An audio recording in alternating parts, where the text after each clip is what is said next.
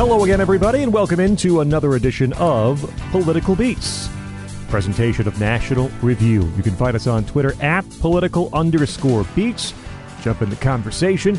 Subscribe to our feed as well. New episodes most Mondays on iTunes, Google Play, Stitcher, and TuneIn. Plus, head right over to nationalreview.com and you can click on podcast to find us and all the other fine National Review podcasts and back episodes as well.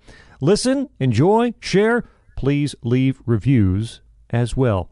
My name is Scott Bertram. Find me on Twitter at Scott Bertram. My tag team partner standing by, as always, is Jeff Blair. Jeff. Uh, it's great to be here. I'm actually doing fantastic. I got to say, uh, I've been playing piano all morning, and I'm, I'm really looking forward to shifting over to drums. Um, uh, I, I've, I, I got to say, later on tonight, we're going to be doing the tuba overdubs. That that is going to be a problem, seeing as I haven't played it in about ten years. But you know what? It's like riding a bike, is what I hear. Playing the tuba. I, I, you never forget, right? That's right. You do it once, and you pick it right back up again. Uh, find Jeff on Twitter at esoteric CD. And our guest for this edition of Political Beats is also standing by. He's the drama critic for the Wall Street Journal, author of the plays Satchmo at the Waldorf and Billy and Me, and the biography The Skeptic, A Life of H.L. Mencken. He's on Twitter at Terry Teachout, and perhaps you understand his real name is also Terry Teachout, standing by. Terry, thank you so much for joining us here on Political Beats. I'm most pleased to be with you.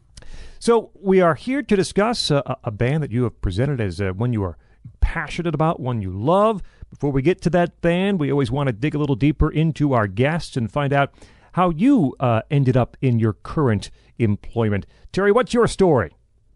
Well, I started out as a musician. Uh, I played, uh, I guess I played every kind of music. Started on violin, taught myself bass, studied piano, um, played country music, played in a power trio, moved to Kansas City, went to college, started playing jazz there, and then came to my senses and realized that I was, in fact, a better writer than I was a musician, and ended up in New York, uh, where I have been writing about all of the arts pretty much for the last uh, 30 or 40 years.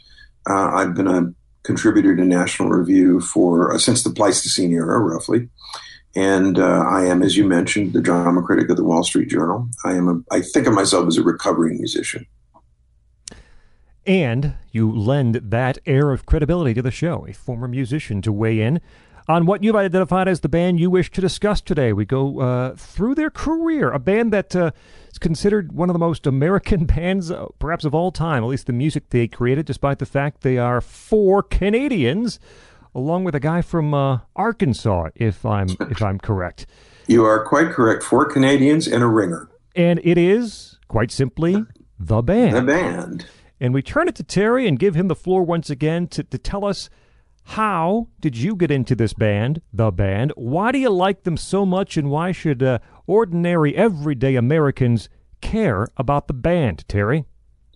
Well, let me turn back the clock a long way to uh, 1968. I grew up in a small town in southeast Missouri um, where we had one radio station that played top 40.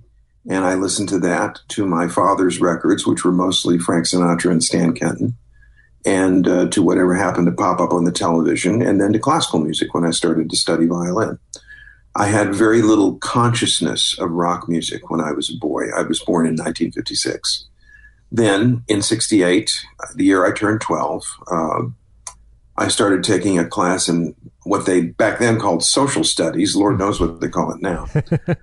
with a, a, a, rather hip teacher, Bob Nelson, who uh, took a shine to me, decided that my musical tastes were not sufficiently advanced, and loaned me two albums I'd never heard of. One was Abbey Road, and the other was John Wesley Harding.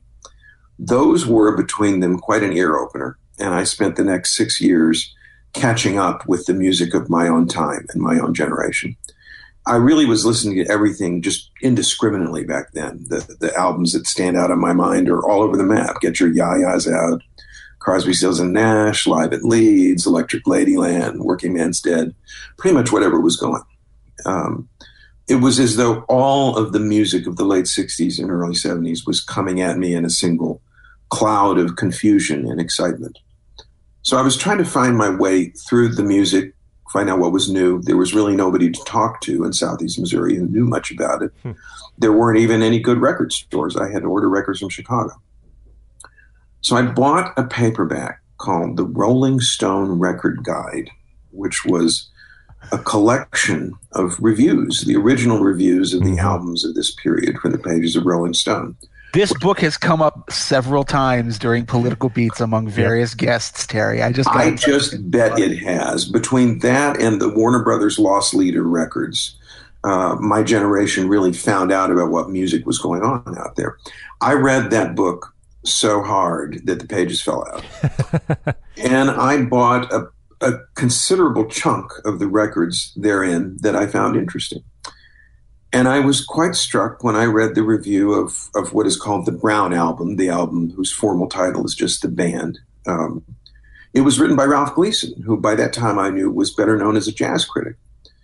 And it didn't sound like a rock and roll review, and it didn't sound entirely like a rock and roll record from what I read about it.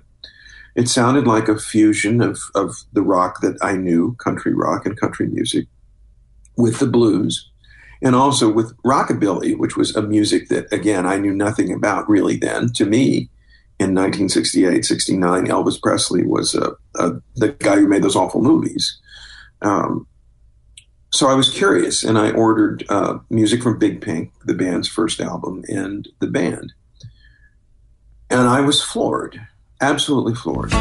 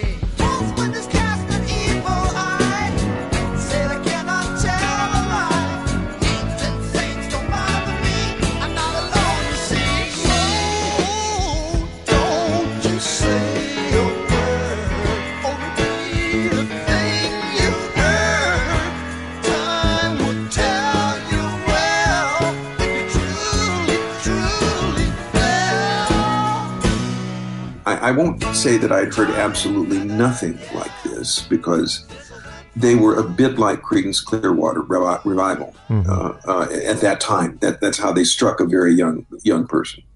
And I'd heard uh, Working Man's Dead, and they were and the Byrds and they were roughly from that terrain. But there was something much more distinctive about them. Such something we didn't use that term back then, but something much more rootsy. Um, and I was much taken with them. But I, I have to tell you that when I was a teenager, um, this was just one of the musics that I was listening to. And I loved it, but I'm not sure that it stood out at that time so much from the cloud of confusion of all these extraordinary musics I was hearing. I was also listening to jazz. And when I went off to college in Kansas City in 1975, I met my first jazz musicians and started playing started playing jazz for the first time. I was playing bass, uh, and I became completely absorbed with jazz as a music. I also discovered at this time Steely Dan, uh, which is of all the the rock music of my youth, the, the group that was most profoundly influenced by jazz. And I didn't spend much time for the next few years either keeping up with the rock that was current in the mid to late 70s and the early 80s or listening to the albums that I bought when I was in high school. It was a few years before I returned to them. And when I did so, I found that most of the records I had liked when I was a boy now struck me as as immature, uh, to use a phrase that Louis Armstrong once used. They didn't have enough ingredients to them, uh, not in their lyric concerns and not in the music itself. Uh, so I, I, I, realized that I was, shall we say, too old for Jefferson Airplane. but when I listened to Big Pink and the band again, uh, I realized that they were very much a music that, if anything, made even more sense to me at this point in my life because it was an adult music, a music about the kind of lives that adults lead. In that respect, it was much more like country music, which is a music about people who have jobs and get divorces and, and have difficulties in life. Um, and I was also better equipped to understand the synthesis of musics uh, that the band put together in these albums, uh, the wide range of it, the richness of it, the the authenticity of it. But it was also not not to use the modern word a curator's music. It was a music played by people who loved all these different kinds of musics and understood them and wanted to make something personal out of them. And I found that, if anything, my appreciation for these records had increased uh, in in the years that I'd taken off from rock. Since then, uh, I have continued to listen to all kinds of music, um, and I still love Steely Dan as much as I did then. And there are still the Beatles as well, and there are still a handful of albums that I listened to in high school that that I find I can still listen to with pleasure.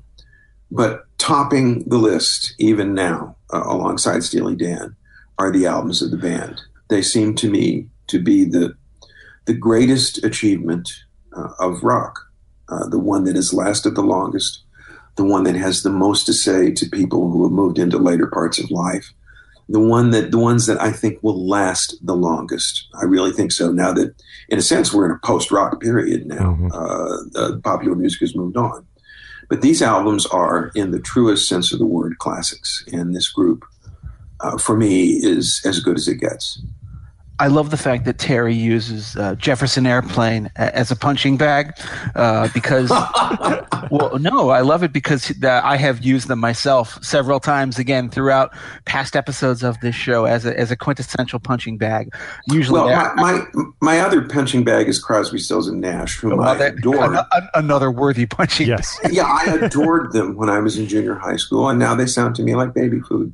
Yeah, baby, oh God, that's such a great comparison. You're right. Smooth, soft mush that just slides gently down the palate without leaving much of a residue afterwards. Right, uh, and, and we're not even getting to the the, the silliness, the the jejune quality of the lyrics. You know, uh, when when I when I when I listen to those albums we're peeping about the the imminence of revolution. I don't know whether to laugh or cry. I really don't. right, exactly. I, I think I, I, compared, you know, like listening to, um, you know, Jefferson Airplane sing, you know, "We Can Be Together," you know, up against the wall MFers, to like, you know, yes. like like serious political music. I think I compared it to Creedence Clearwater Revival, talking about "Don't Look Now, It Ain't mm-hmm. You or mm-hmm. Me," something like the more right. the serious and, and profoundly sort of true working class politics of those songs. I was just said, there's no comparison here. This is you know these are yeah. When when I was, when I was politics versus John Fogerty who lived it, right?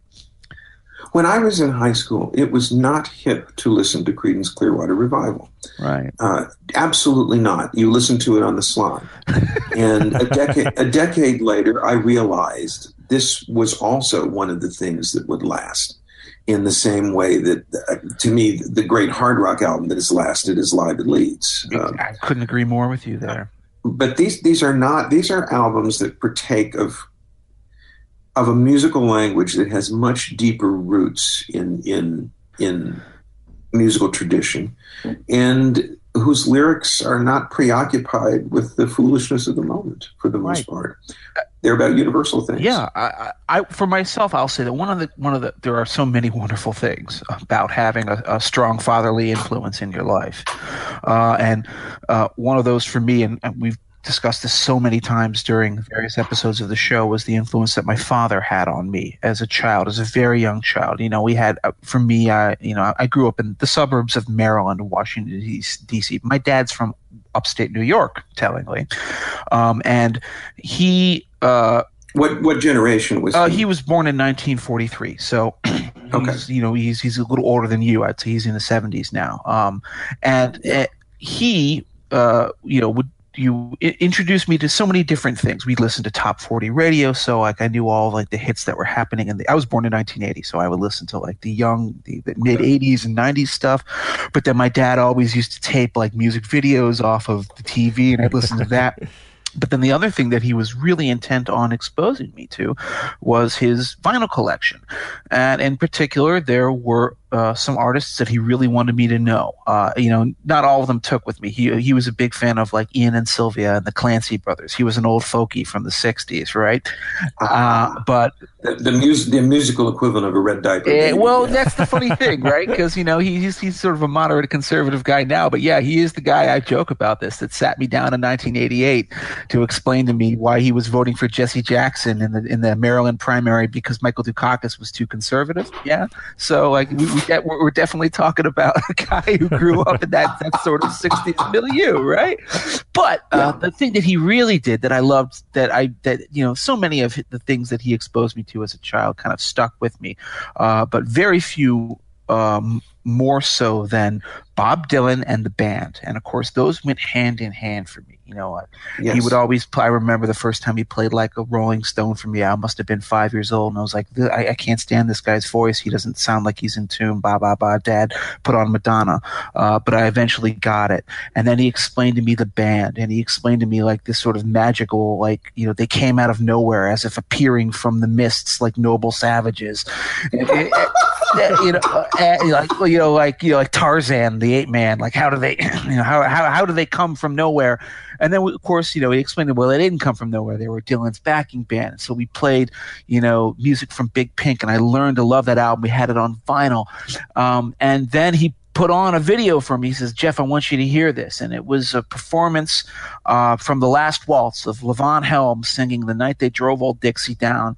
And I've still never forgotten. It was an old grainy VHS tape. And I was just Oh god! I've never, I've never forgotten uh, watching that for the first time and being blown away by it. And then even as a young child, understanding that that, it was stirring these very weird emotions in me. You know, uh, we're all Northerners and Unionists, and this is making me sympathize with people who I always knew were like the bad guys mm-hmm. in like the great sort of definitional struggle for American identity. And I, I don't want to stick too much on this now because we'll talk about it when we get to the Brown album. But I was just, I was, it was a magical moment. I just realized that these people conjure a place in time and in space that sits outside of whatever the everyday reality of our uh, you know American experience is now, and sort of gestures toward this towards this mythologized version, and it creates sort of um, a, a, place that we can all look back on that is our shared American history. And the irony, of course, of that is that, as you know, as Scott said right at the jump, this is a band that was four fifths Canadian. You know, well, then, you know, to be fair to Canadians, they're as Canadian as they can be under the circumstances. They are, after all, America's hat. So um, the band is a group that I, I just ended up loving those first two albums in particular. Um, and then, of course, I got into all their stuff. And of course, you know, because I'm such a an obsessive compulsive music lover. I've ended up collecting everything they've ever done, and they have a history that I think is is. I, I, we talked about this on our show notes. I think their prehistory, prior to music from Big Pink, is as interesting in some ways as most other artists or bands' normal history actually is. Because I think so too before so they too. even made it big, they had already gone all the way around the world in terms of musical experience. And and Scott, I guess that's the place I'd like to start with this. Yeah, I, I, I want to hand it over to you. You have this passion for the early stuff, and, and Terry mentioned he does too. My, my the the uh, musical history, which was uh, which was released, that kind of compiles a whole lot of this early stuff as as well as into their the main part of their career gives you a look at what was happening at these uh, from these early days, uh, serving as members of Ronnie Hawkins' backing band in, in Toronto, uh, moving on, being discovered by Bob Dylan, joining him, or most of them joining him, as he toured in 1966. Um, and, and, and my big takeaway look, uh, you can mention some songs uh, uh, from the early days, uh, Honky Tonk and, and Bacon Fat. I mean, when you talk about a, an American band to have the, these early songs called Honky Tonk and Bacon Fat, kind of makes sense when you think about it. But this idea almost of, um, this American, you know, this band that exemplifies America, kind of serving their first years in an apprenticeship of sorts, of sorts under these great, great artists and what they learn from Hawkins and what they learn from Dylan and, and how they, they, they weave that into what they already had sort of together is, is interesting to see unfold uh, on these early songs and into uh, the Big Pink album. Uh, but but but you know what they were able to take and, and how they developed their their their sound and how they figured out exactly what they were capable of through these early songs is something to behold.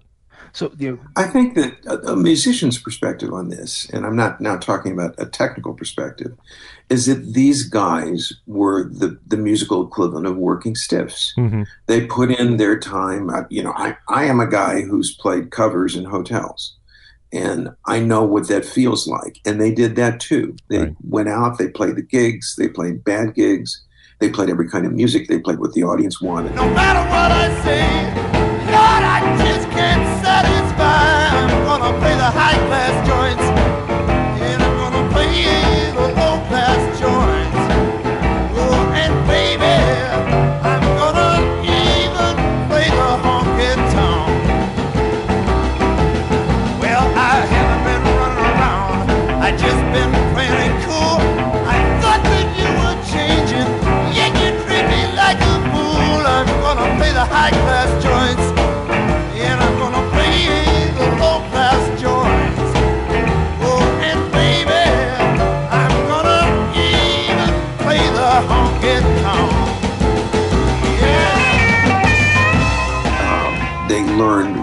the pop music of their time sounded like, exactly as Dylan himself had done, albeit in a more studied way. Uh, and it gave them uh, a language to work with so that when they did meet Dylan, who had moved on to try to say something more personal and, and individual, um, that arose from this kind of language, they were ready for him. They were, in fact, exactly what he needed, just as he was exactly what they needed. I mean, I think that there's something unique about the fact about their composition. You know, just just you know the, the, basics so everybody knows. If you don't know already, the band is five member band. It's Robbie Robertson on guitars, and he would eventually take over a lot of the lead songwriting duties. Mm-hmm. Um, it, much to the uh, you know there there would be a lot of bad blood between him and the rest of the band uh, at near the end of their career. Uh, but then there's Richard Manuel, uh, nominally on piano, but of course all these guys were multi instrumentalists. They could play everything. Manuel also sang like an absolute angel. Is one of mm-hmm. the Mm-hmm. maybe a lot of people would say is the defining s- vocal sound of the band, unless we're talking about Levon Helm, who was the drummer of the band. And he was also, he's the voice you hear on songs like The Weight. Then you have Rick Danko on bass, who was, again, another featured lead vocalist on so many of their great songs. Those three voices, Levon, Richard, and Rick, are the really the, the you know, the you, three. You have just put your finger on something that sets this group apart really from almost any of their, their contemporaries, and that is that they do not have a lead vocalist. Right, they have three they, lead vocals. They present three different singers who are featured at different times, and who on any given song usually at some point sing an ensemble as well. Absolutely, that, that's another big part of what set the band apart.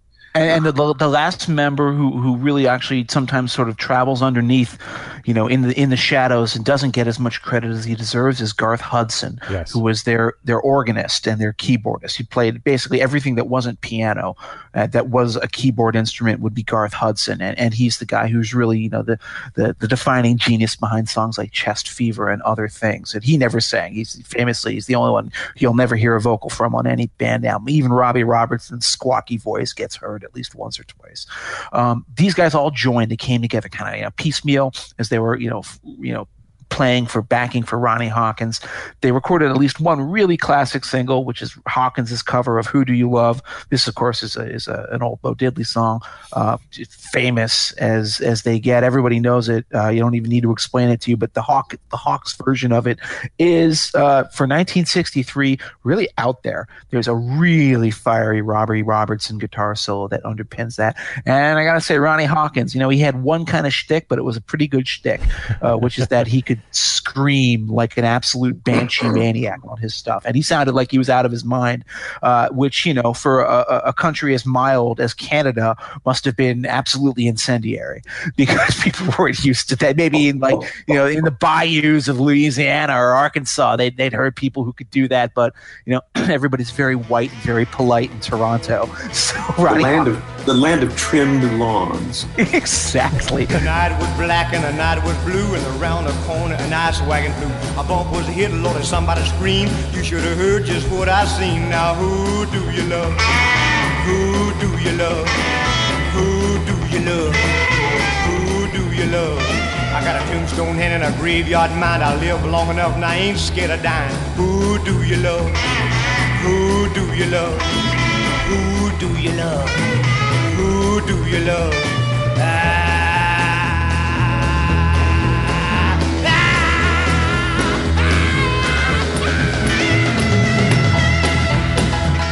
So that's why the Hawks actually did so well up in Canada because they brought an authentic Southern sound to a place that didn't really have much of it. At a certain point, the Levon and the Hawks struck out. That was their name after they left Ronnie, uh, and they you know, recorded a whole series of singles. I think they're actually pretty fun and pretty good stuff, but we don't really need to spend any time on them. The point at which they really bust into the pop. Were you going to say something? Did I did I hear no. you there? I, I, okay, because I would say the point at which they really burst into prominence uh, is, of course, with Bob Dylan. Uh, they joined him not only for a couple of songs, singles uh, during the 1965-66 era on "Blonde on Blonde" and other uh, you know non-album tracks, but of course they accompanied him on his infamous, famous, legendary 1966 uh, world tour, uh, particularly in England, uh, where they were booed riotously by folk purists who were enraged that Bob had forsaken the gospel of protest music in, in favor of this this you know sellout callow teen pop music. I still find that course, I still find that amazing to picture in my mind. The crowd Judas! Yeah. I mean, crowd remember, turning against Dylan for plugging in. I just I love that what mental a, picture. What were you gonna say? Terry? I was just going to say, what a miracle that we can act here those perform and the audience is Judas and Dylan's reacting. I mean, these are things I read about young. And now in my late middle age, uh, I can yeah, I mean, it, it, it is amazing that we actually they've actually released all of them now. If, if you're uh, yeah. you're willing to plunk down the uh, the coin, you can hear every single concert from that tour that was recorded. Um, and uh, Levon Helm famously stayed home. They got somebody else, another drummer, to fill in because Levon played the first few gigs and was just tired of being booed. You know, his his Southern pride. Levon, of course, is the one Arkansas, one Razorback. Uh, he's just like, I, you know what? I, I, got better things to do with my life than have people, uh, you know, scream Judas at me. I'm trying to drum on stage. And he went to literally, this is the thing, part of the everything that's just sort of this legend of the band. What did Levon Helm do? He went to work on an oil rig in Louisiana. Yes, yes. He, became an, he became an oil man for crying out loud. I mean, that's as hard scrabble as it gets, man. That's like dangerous work. and then after this this fantastic tour where, you know, if you've heard the these versions of like you know not only like Rolling Stone, which is famous from the '66 Dylan tour, but also like their recasting of "I Don't Believe You" or uh, "One Too Many Mornings," just like Tom Thumb's Blues. They were just ripping this music to shreds on a nightly basis. They came home and Dylan kind of engineered uh, an incident to crash out of the business. He had a quote motorcycle accident. Uh, he claimed it was life threatening. I think at this point everybody knows that it was really just an excuse that he used as a pretext to duck this massive tidal wave of publicity that he felt was just covering him up. Um, and they ended up holding up in a house in Woodstock, New York. Uh, a, a, really weird looking uh, house with a bizarrely painted pink finish on the outside. They called it Big Pink and uh, they ended up recording uh, a series of demos that Dylan would then release uh, to other artists. Say like, "You want to record my new songs? Here they are. They're very weird songs about taking my potatoes down to be mashed, and you know, wheels that are on fire, and uh, uh, you know, Eskimos named Quinn." Uh, that was called the Basement Tapes, and that is really where the band first comes together. They call Levon back you know, from from his gig in Louisiana, say, "Hey, listen, we're putting the band together. It's going to be for real this time. We're going to do our own thing." And he's like, "All right." And they come on back, and then from the basement tapes to music from Big Pink is that moment where the band crystallizes. It becomes something more than just this, you know, grits and chitlin circuit kind of a, a band with Levon and the Hawks, and then it becomes the magical mystical fusion of folk Americana that the first two albums of the bands actually were. And you know, before we move on to music from Big Pink, I want to ask: Does anybody have any thoughts on the basement tapes and how how this this whole whirlwind came together uh, because I think it's just one of the most remarkable musical transformations that I have ever seen. You could say the pieces were all there, but the fact that they got assembled in that way is uh, something that has never happened before or since. Well, I think that, of course, for me, for my generation, uh, we remember the basement tapes when they were still a pirate, you know, when they were the great white whale, and you mm-hmm. really did have to get them under the counter and felt that you were hearing some kind of revelation when you first encountered them. Um, I think it must, of course, it was having Helm back because he was really a crucial ingredient in that mix. He always would be. He, he was he was the guy who'd worked on the rig. He was the, the anchor of authenticity. I think putting him back in the mix and then undoubtedly having them be in the songwriting workshop uh, when in, in, the room where it happens, as I say in Hamilton, uh, must have caused them to realize that they could take this musical language, this instrumental language that they have had worked out uh, throughout their tenure as sidemen, and fuse it with Dylan's new ideas about what the lyrics of a song are. Song is about how it doesn't have to be a conventional narrative. It can have an essentially poetic quality. It can draw historical sources in a very direct kind of way, uh, but it doesn't have to be the pop music that they had all grown up with. That must have hit them all as a kind of revelation. They must at some point have said to themselves, We can do this too we can do this ourselves. I think the other thing about the basement tapes, you know, they were eventually, as you know, Terry points out, they were for a long time, uh, you know, just circulated as bootlegs, and then they finally got official release, a weird adulterated release uh, in 1975. Um, the thing that is remarkable about them, and I think you know, just you know we'll do some show on, on Dylan in another day.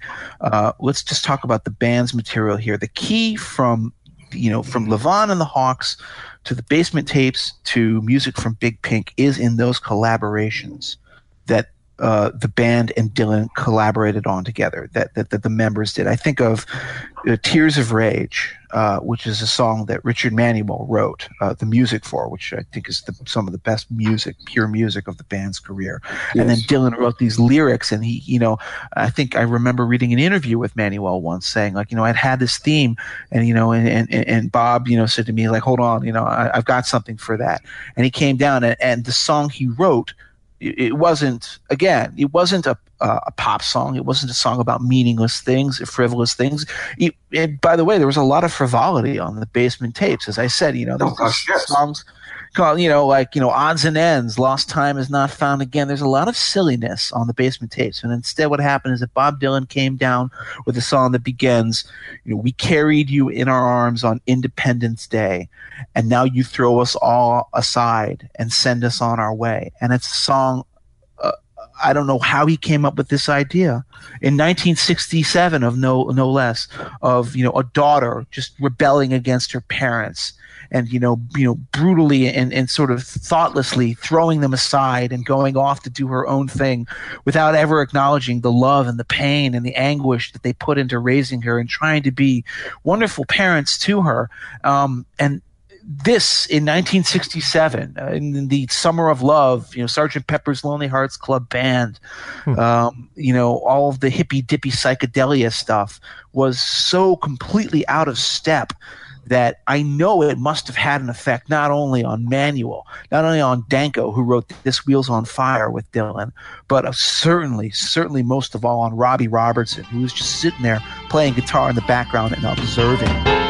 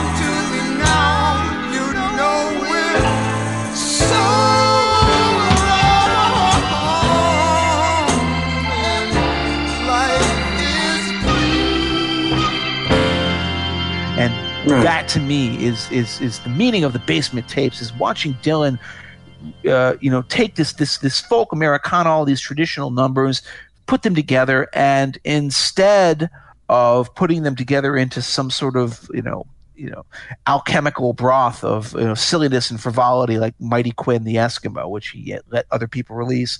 He put them together in songs like Tears of Rage and I Shall Be Released, and songs that really sing to people. And uh, Robertson said, "Okay, well, uh, that's what I got to do. I can do that. I can do that." And it's as it turns out, Robertson could do that. Yeah, don't don't don't sell the Beatles short, by the way, because they had learned. Oh, no danger of that, Terry. Yeah, the lesson of the lesson of Dylan just a few years earlier, he had taught them that there are other things to write songs about, and that was what turned the key for them as well. But I, it's when when you've been talking about the songs from the the basement tapes, it reminds me that I've always felt that in some ways Dylan is more like a short story writer of that period than he is a songwriter. Uh, he's interested in a much wider range of subject matter. And I, I, wouldn't be at all surprised if he read Flannery O'Connor. And I would be very surprised if Robbie Robertson had not read Flannery O'Connor. Because that's that's the the country, not just the physical country, but the spiritual, metaphysical country uh, in which these songs deal. I can tell you, I know for and, a fact that Dylan did read Flannery O'Connor. He's referenced Flannery O'Connor a couple of times in interviews. Yeah, it, it doesn't surprise me in the slightest. Uh, but again, th- there is somebody who wrote with a kind of, of strangeness of quality that sets her apart from anything else that was being done back then. And a lot of it had to do with the fact that she had very t- deep tap roots in, in a particular place. It's funny that that's something Dylan himself didn't have, that his taproot was in music itself. Uh, he was somebody who he was somebody who learned about the world and its complexities, I think, through the different kinds of music that, that the world brought him but you don't feel that he is himself rooted in, in place and experience in the way that somebody like O'Connor was. Um, yeah, I don't hear, I don't hear a lot of Hibbing, Minnesota in Dylan. No. Um, he's really trying to. Yeah, he, he sort of consciously worked his worked that out of his system and became like you know, uh, you the man of constant sorrow. You know, talking about yeah. all all these things. But it's it's really it's it's a tribute to his uniqueness that that uh, he doesn't require these roots, that he, he's a true imaginative artist, a self created artist who created himself out of an amalgam of all the great kinds of American popular music, a, a far wider range than most people realized at the time. I remember when his uh, his uh, uh, satellite radio show, Theme Time Radio, came on, and we got a chance just to listen to him essentially rummaging through his record collection. Mm. And it was quite staggering. I know a lot of music and he knew a lot of music that I didn't know and had never heard of. Uh, and it was a lot of different kinds of music. And all that, uh, and this is where we're headed for, made its way into the mix that became the band. It became Big Pink. All right, Scott, do you have any thoughts on the basement tapes, or do you want to take the first crack at music from Big Pink? I'll uh, I'll I'll move us along and uh, and take the first crack at at Big Pink which uh, uh is just one of those albums that maintains through the years, and there's so much to love about this band, the band, that came together in such an amalgam of musical styles. In the different corners of this album, you know, you can hear blues, you can hear jazz flourishes, you can hear, of course, folk and country, and a little soul and rockabilly, and all these things that that that were sort of under the surface in those uh, songs from the past few years before Big Pink. And the lyrics and what what was being written about here are uh, topics and, and, issues that really connect people. Uh, I think that's why it resonates so powerfully, whether it be family and, and you know the the uh, the, uh, the inner sleeve portrait of the band with their with their families. Yes, there's a lot of talk about family and faith and and the and the and the rural life that uh, that, that that connected people back uh, long ago. And the songs here are quality. I, told, I, I was driving last night, I was driving around last night listening to Big Pink, and the weight came on. And turning it up and feeling like you were in the room with these guys performing the song, that that's the way most of this album really feels. And and when the weight hits the chorus and you hear those those sparkling piano keys from from Hudson into the into the chorus, and you hear um, you know the, the harmonies uh, and all the ands coming in the in the chorus. It's just beautiful. It's a cannonball now to take me down the line. My bag is sinking low, and I do believe it's time to get back to Miss Fanny. You know she's the only one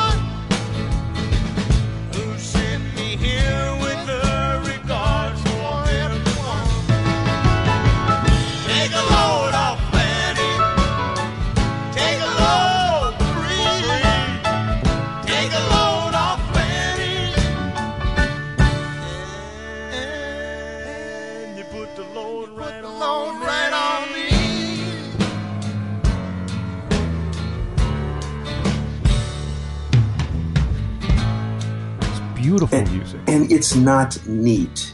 It's Right. rough hewn. Yes. It, it sounds like it could be a first take. I mean, you know that it's not, but but it sounds like it could have just been tossed off. I when I was a kid, uh, I used to to to play music with old guys in, in the back rooms of houses at night, uh, country music and bluegrass, things like that. You just sit around and and you throw together a performance of a song that you all knew or that some of you knew part of, and and then suddenly you were flying. Uh, and that's that's especially what the weight sounds like uh, musically, and then those lyrics, which are like a myth, Yeah. uh, it's something that you cannot quite put your finger on.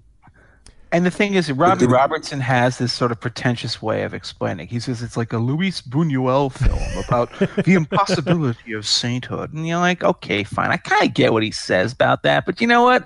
It's better to just reinterpret it on a much more um, earthy level. As, you know, as Terry says, it's like an American folk myth. All Yeah. of these, these, these things, you know, you try to do a good deed for somebody and then this comes up and then this comes up and then this comes up. And then before you know it, you've entangled yourself deep into the web of this place that you, you didn't even you're not a part of. You you pulled into it feeling half past dead. Right. and, and now all of a sudden you're stuck and you've got this weight you've got to carry and all these commitments you've made to people that you hadn't expected to but well you know you, you, you're going to discharge your duties anyways because that's what a man does. And you know, and that's And and in that first line, the fourth word of the song, you find out that you're in a place called Nazareth. mhm. nazareth And whatever he meant, whatever that means, whatever specific Nazareth he had in mind, and there are, are obviously varying explanations of that. You can't hear a line like that without suddenly feeling that you're plugged into something much bigger, much deeper, much more profound than anything you would have been likely to hear on any other record that was released, you know, in 1968, 1969. It's a perfect way just i'm just as a technical observation as a songwriter as a lyric writer it is a perfect way of exploring the duality of yes obviously as of the biblical um, reference of nazareth Mhm. obviously jesus uh, but also of the fact that all of these you know you, you uh, Protestants and you know even Baptists and people who like you know moved out to the great American Midwest and South ended up naming a lot of their small towns after these biblical places. So you think of both things. You think of both like you know the the the, the big fact looming in the background, which is the biblical reference, and then you also are immediately taken to a place that could be in like you know southeastern Tennessee or south you know southwestern Kentucky, or, or you know at southeastern Missouri for that matter. Uh, it, it could be in any of those places in all of those places, and it's just it's. it's- I have to say, you know, Robertson, um, pretentious though he he often gets raked over the coals for being, and and and honestly, if I've watched The Last Waltz as much as you guys have, I think it's justified. Um, he was really really smart especially in these early days Mhm. at finding that walking that beautiful knife's edge of these dual references that that meant so many different things that you could interpret them in so many different ways uh, right and, to frame and to frame them in to frame them in a completely colloquial language. exactly exactly Hey, Mister, can you tell me where a man might find a bed? Uh, he, just smiled, and shook my hand. no No that was all he said. oh it's so I mean, beautiful And that's why you know you have is. you have to expect for a lot of the songs on Big Pink and into uh, the band, certainly to kind of flip to the uh, to the to the lyric sheet or to the credits and see and see public domain, right? They they feel like they've been around a long time. they feel like they were written in the uh, early 1900s when this is the way that people talked to each other, and, and the songs were really just written as the way that people were discussing matters of the day that's the way these things unfold. And of course, it's not public domain. It's uh, you know a few uh, contributions co-written by Dylan, but, uh, but this is before Robinson uh, really Robertson really took over the, the writing, and so you've got some contributions from the band up and down uh, the song list. Um, I mean, um, it, it's the same. It's the same thing as the, is the Proud Mary paradox yeah, that we yeah. discussed in yes. our Cre- in our Creedence Clearwater Revival episode, uh, where we, you know, it was like this is a song that was actually written by a guy from Northern California sitting in a row alone in a, in a, a blank apartment, staring at the staring wall, at the wall. Yeah. and it sounds like it's been sung by people traveling up and down the Mississippi for a hundred years. Uh, that's that's what you get out of a song like The Weight. That's what comes out of songs like Tears of Rage, even. And then that in particular is what comes out of a song that I, you know, there's so many great songs on music from Big Pink. You know, these the things you, you, can bog down because you could discuss every single one. But for me, I will. Oh, yeah. I will say this that if there's one particular number that I want to focus on because I think it's hugely underrated, is uh, uh, one that was a favorite of my father's as well. It was on all of his tapes, so we played it in the car. Uh, we Can Talk you know uh, we can yes. talk about it now. Uh, again these communal harmonies all three voices coming in you know what are the lyrics they they sound like they're almost public domain we can talk about it now. It's that same old riddle only starting from the middle I'd fix it, but I don't know how. We could try to reason, but you might think that it's treason. And then you have all three voices singing. You know, Terry talked about those ragged communal harmonies that sound so unrehearsed, but they had to have been rehearsed, but mm-hmm. they sound so spontaneous. One voice for all, echoing across the hall. And you hear every other guy go, echoing, echoing, echoing across the hall. Don't give up on Father Clark we can talk about it now. And I've never understood why this isn't singled as one of the truly finest songs the band has ever done. Because it, if you know, we try to explain to people, you know, try to explain to an alien who, who, who's who's never heard this stuff, isn't grounded in, you know, the American background, the mythos of Dylan and the band, hasn't heard these albums. What is it about this that appeals to you? It's that feeling of unity and oneness and communal joy that you get from a song like We Can Talk, which, by the way, again, yeah. 1968. This isn't a song. This isn't you know up against the walls. This isn't uh, you know we are the crown of creation. This isn't even revolution. This is hey, we can talk about this. We, we, you know everybody everywhere. Do you really care? Just pick up your heads and walk because we can talk about it now. Yeah. Such a positive feeling. I love it so much.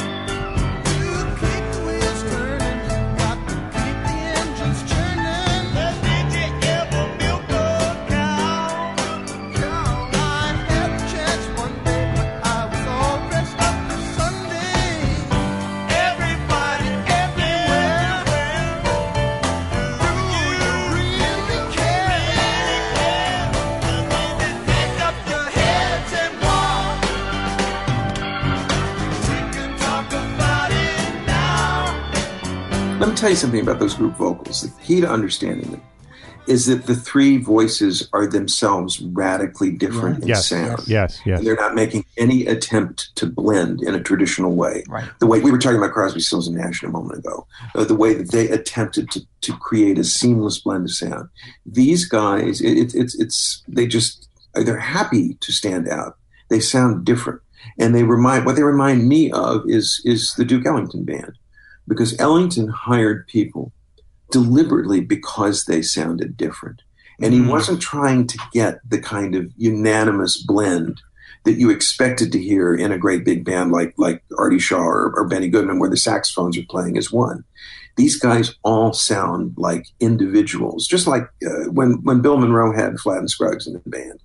uh, those voices they don't fit together in a normal way, and they're not trying They're separate and together in time, and that's what gives the group its its immediately distinctive quality. That that and the drumming, I think, two sonic aspects of the band that set it apart from anything else that you were hearing. The other thing I want to point out about music from Big Pink is that we always thought, you know, I always thought, at least for me as a kid, that well, Levon Helm is the lead singer of the band uh, because of the fact that, of course, the weight is takes such preeminent focus. Mm-hmm. That's the only song he sings lead vocal on. on this entire album. The rest of it is Richard Manuel and Rick Danko, and it's just impossible to underrate uh, the contributions they make. Um, yeah. You've got, you know, I mean, I'm going to let the the only thing I will say, the only criticism I will offer is that the last two songs in this album are two Dylan band collaborations, "This Wheel's on Fire" and "I Shall Be Released." I truly believe they're both good. All right, but I truly believe that both of them were better on their original basement tapes versions um, for different reasons. I, I, just feel like the Wheels on Fire just feels more relentless. It, Garth Hudson puts this kind of organy, uh, you know, prelude into it, or I guess more of a fanfare, and I don't think it works. Uh, and then I shall be released is where Manuel is, is takes the uh, vocal up an octave into a falsetto, which is an interesting choice, and the song still works. I think a lot of people still consider it one of their true classics, but I still think that that Dylan, who sung it straighter, uh, got a little more out of the emotion of that lyric, which is of course about like a man in prison who claims he's been wrongfully accused, but knows that one day he'll be vindicated. They say every man needs protection.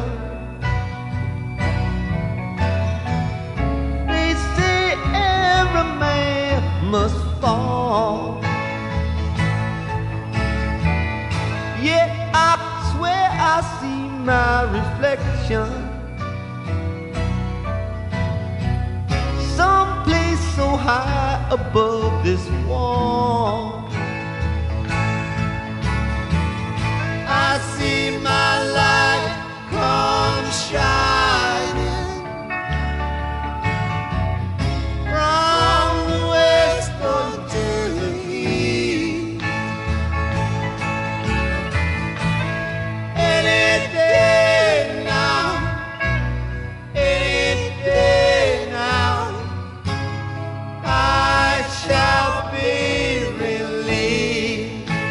beyond that, everything else on this record is a classic. Even I even like it when Robbie Robertson sings. I can't believe I'm saying that.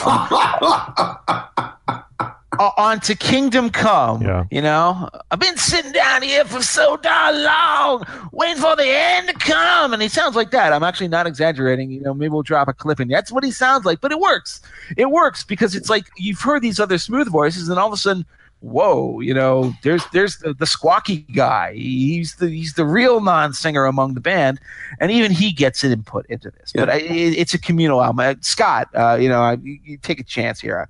You know, tell me I'm wrong. No, you I don't. You know, I, but I, what I do want to highlight, I think the I think perhaps the top vocal performance on the album is one from Manuel, and that's on Lonesome Susie. Um, I, mm-hmm. I think that's a fantastic track, and Manuel's voice just just gives you the the pain in the lyrics. There's uh, I think just the second line of the song. Um, always losing and sits and cries and shakes, and the way he draws out shakes, and his his voice is literally quivering through that word, and the ability, especially early on in the career of Manuel, to take these these lyrics and to make you feel them and to make you believe he feels them and is living them is truly incredible. And the, that line right at the end of the song, you know, I guess just watching her made me lonesome too. It's some of that, again, the, the, the communal feeling of these songs that we're all living and experiencing these things that the narrator, the first person narrator in some of these, is, is going through. And uh, Manuel's vocals on, on Lonesome Susie, I think, are, are probably the highlight of the album vocally. Lonesome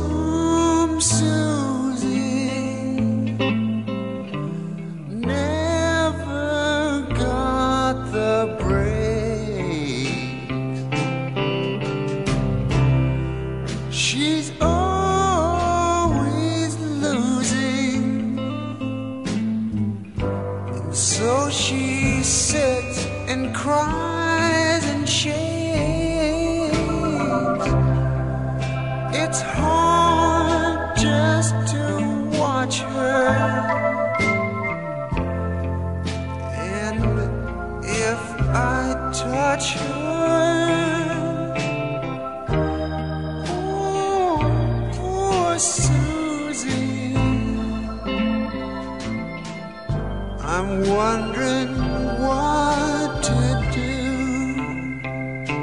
Let me tell you a memory. This just occurred to me as we were sitting here. When I first heard uh, Big Pink uh, back in high school, I played it on an old record player that wasn't very good, and I, I, I, I am remembering that I couldn't make out a single word to the lyrics of Chest Fever. I still can't. I had no, I had no idea what they were singing, and yet I was completely swept up in it. I mean, obviously both because money, mainly I think because of the instrumental playing. That is really the kick-ass song of, of the album from that point of view, but also that the vocal told you what to feel, even if you didn't understand what the Mm. words were. Mm-hmm. But the, the It was something you felt that way. Okay, the best part of Chest Fever for me has always been that moment where it, it, it goes from this sort of loping, stomping, organ driven, uh, you know, very actually, as, as you say, the biggest rock moment on the album into th- this wheezing, clanking, collapsing Salvation Army Oh, band. yes. And then, then like, it's Danko. It's like a long, long lingers on. Yeah, I get so weary holding on. And you know, I think I think their band's producer John Simon is actually playing like it's like I think all five of them are in fact doing like you know the full band. There's like a, a trumpet, there's an oboe, there's a tuba. You know, it's it's just like really silliness. And then and then I don't think I'm gonna last. And then Levon comes back in and says very much longer. And then boom, Yeah. bow, Mhm. bow. They could do both. They could be like, um, you know, uh, you know, like a street, you know, Willie and the Poor Boys, in other words, and then they could Yeah. also be a rock group at the same time in the same song in the same five seconds. That was the most incredible demonstration of sort of musical athleticism that I, one of the few that I have ever heard, uh, just within that very brief span of time, and I love it so much.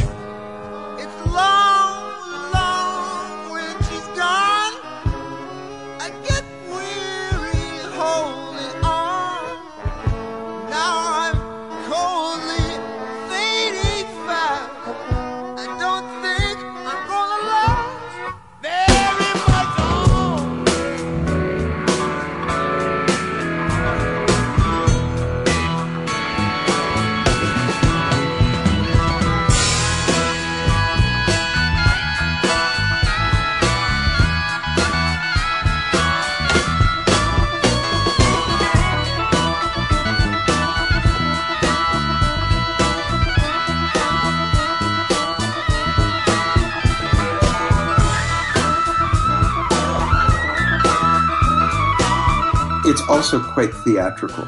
you Oh know? yeah, very. you don't think of it that it is not in any way something. It, it, the only equivalent there I can think of is is what the Beatles would do uh, when George Martin introduced them to, a- to a wider range of instrumental colors, Yeah. and they started using them to to similar dramatic effects. Uh, but the, the the shock effect of that change up, uh, well, yeah, it. it I, I can't claim that I truly remember the first time I heard it, but I know my jaw must have dropped. How could it not? One last thing I want to say about Big Pink before we move on, which is that this is one of those albums where you should really actually go hunt down the CD because there's um, a, a lot of bonus tracks. A lot of these were released kind of under false pretenses later on uh, on the Basement tapes, uh, the the Bob Dylan band famous 1975 album, the Basement tapes. The idea was to sort of pretend that they were part of the basement recordings of Big Pink, but they weren't. These were actually studio recordings. Um, but these are magnificent recordings. There's there there are there are songs on uh, from the Big Pink sessions that are every bit as good as what made it onto the album. Stuff like Yazoo Street Scandal, Katie's Been Gone in particular, uh, Ain't No More Cane, uh, Long Distance Operator. These are things that they would actually end up playing with Dylan at various times when he came on to join them for their his guest spots. It's worth checking them out. It's not the kind of stuff we can focus on, but this is an album that not only is the album itself great, but the stuff that didn't make the album, you can see why they cut it it off because they wanted to focus on a, a particular theme and a particular vibe they, they successfully got, but it's really still worth hearing as well. They really understood what an album is, what it's uh-huh. supposed to be, and that I think is a good segue to to their next album wow. and their greatest achievement because they thought of albums as a totality in the same way that in the 50s uh, people like Sinatra and Nelson Riddle had started to think of the album as the art object instead of the individual song. They asked themselves, how do we make this add up to a totality, uh, to a song cycle? Uh, is what it is in classical terms. And as extraordinary as Big Pink is in that way, uh, uh, the next album goes even farther in that direction to an ultimate point, I would say. This second album, guys, I know Jeff loves it. Uh, I know Terry loves it. This is so good. I, I keep questioning myself as as I listen to this and then the rest of the catalog. If if the greatness of this second self titled album is so massive that it's coloring my perception of some of the other albums that that they're better than I think just because they don't match up quite to the heights of the second album. But from start to finish here, there is just not a moment that lags on this second band album. And I think some of the absolute career highlights are here. Uh, yeah. You know, Up on Cripple Creek ended up being their highest charting single of their career, 26 or so. And if people know uh, the band, they know The Weight and probably Up on Cripple Creek and, and, and maybe uh, one more song, which I'm sure one of you guys will, will get to. But, but, you know, from the very start, Across the Great Divide, this Fats Domino style piano, wonderful melody, wonderful vocals, horns start to come into. Rag Mama Rag is so good, I find myself liking it more and more each time I hear it. This kind of New Orleans style swing to it, and everybody on this song is at a uh, uh, you know a different instrument than the one they that you would normally attribute them to. Um, it, it, just feels so loose. It feels so improvised. It feels like you're perhaps around a campfire listening to the band play their songs. But all you wanna do for me,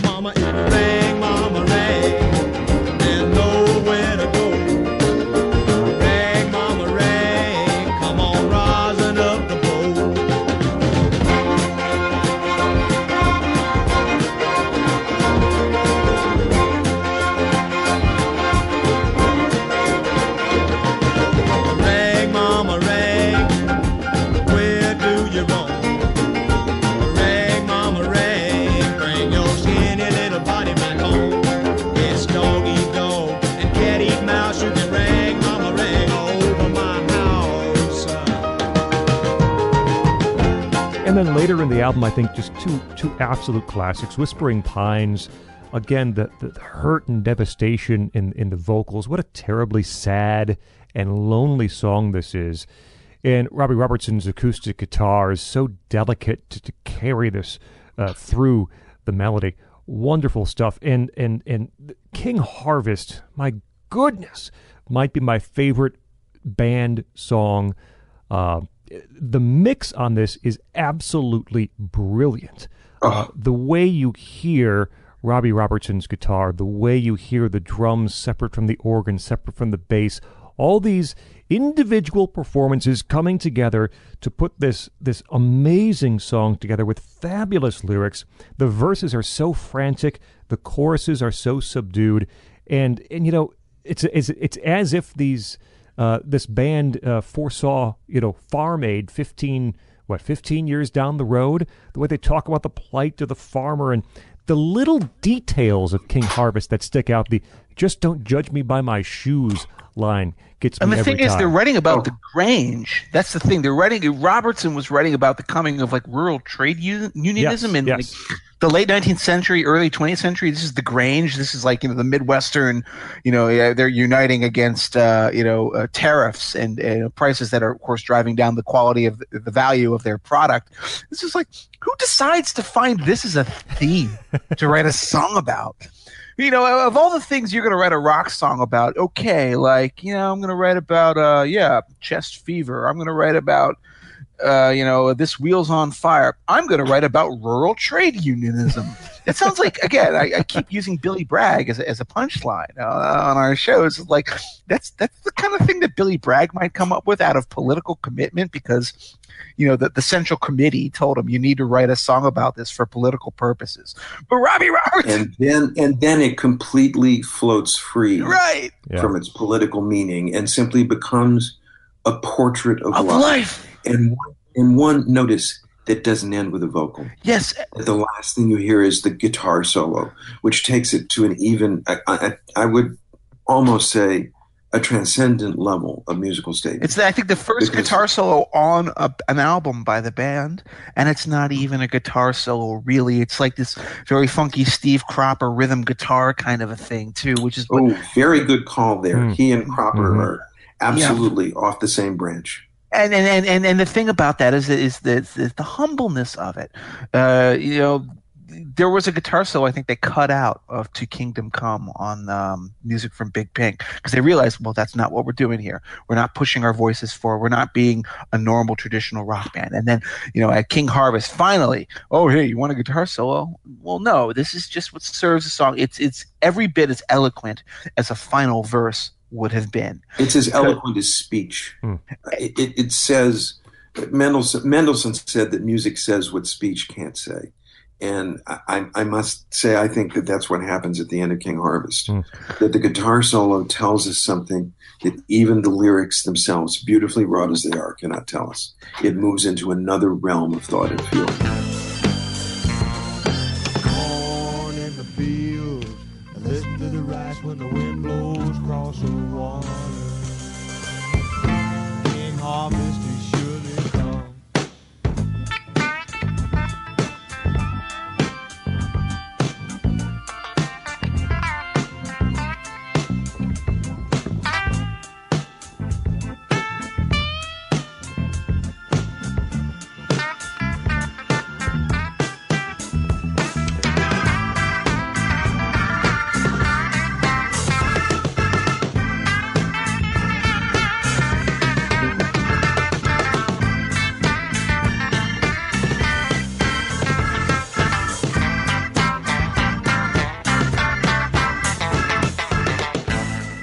Terry, now it's your turn. Now tell us why the band is the greatest album that you have ever heard, which, boy, I am very close to agreeing with you about.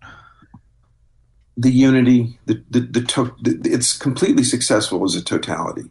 That every it, the, it's paced correctly. Every song leads into the other one. Everyone is on the highest possible level of, of achievement, both musically and lyrically.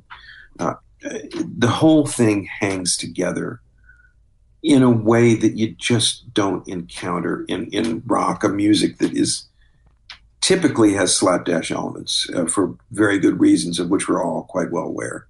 Uh, but this this is this is a work of art that is as fully created, I think, as a symphony or or a, a novel. Every, every song is a different panel. Everything leads to the same conclusion. Um, and when you start to take it apart and start to listen to the individual songs, and it, as happened, I think probably to all of us when we moved away from listening to records on vinyl to listening to them electronically and started to to experience songs out of context, we realized just beautiful how striking these songs are. But I think they're best experienced when they're heard one after another. Mhm. They were meant to be. Uh, and all the things that we talked about in connection with Big Pink, they're raised to a higher level here. Uh, the songs are profoundly adult songs about adult experience, about the joys and sorrows of adult life. Uh, it's the most mature rock album I can think of, at least the most mature one that was made in the youth of the people that we think of as being classic rock- rockers. Um, these guys sound like they're in their 50s. They sound like they've lived like people in their 50s. Uh, and I'm amazed that I was able to receive it when I was a teenager, that, that it knocked me flat. But it took me decades to come to a point where I could appreciate just how profound a statement this is about human life. I mean, so, Uh, and yeah, I mean, I'm, t- I'm talking the way you talk about a great novel. Mhm. And I think that that's appropriate language to use here. I, I- I think Or, or one of Schubert's song cycles. I mean, I just, I don't think rock has anything better, more serious, more fully realized to offer. Okay, so some albums are declared dated or timeless based on I don't know particular qualities like the lyrics or the instrumentation or production gimmickry, you know, that either end up trapping them in cultural amber, you know, like sort of like the psychedelic stuff like Love, it's forever changes, Right. right. or leave them curiously and amazingly unscathed by musical faddishness. But the band, you know, that second album is the rarest of things. It's, it's, it's an act, actually, when I say the rarest of things, I think it is singular. It's an album that exists outside of time. Uh, and it sounded that way when it was new. When I I heard it when it was new, exactly, and it sounded it sounded the same way then. So that's the thing. So the album was released in 1969, but it could have just as plausibly come from 1869 the songs every one of them they speak of like you know certain historical events like you know you got the stoneman raids that you know uh, and a visit from robert e. Lee on the night they drove old dixie down to as we already discussed you know rural trade unionism and the grange and king harvest. But the music and the performance of it it just sounds it stands really eerily outside the continuum of actual chronological time.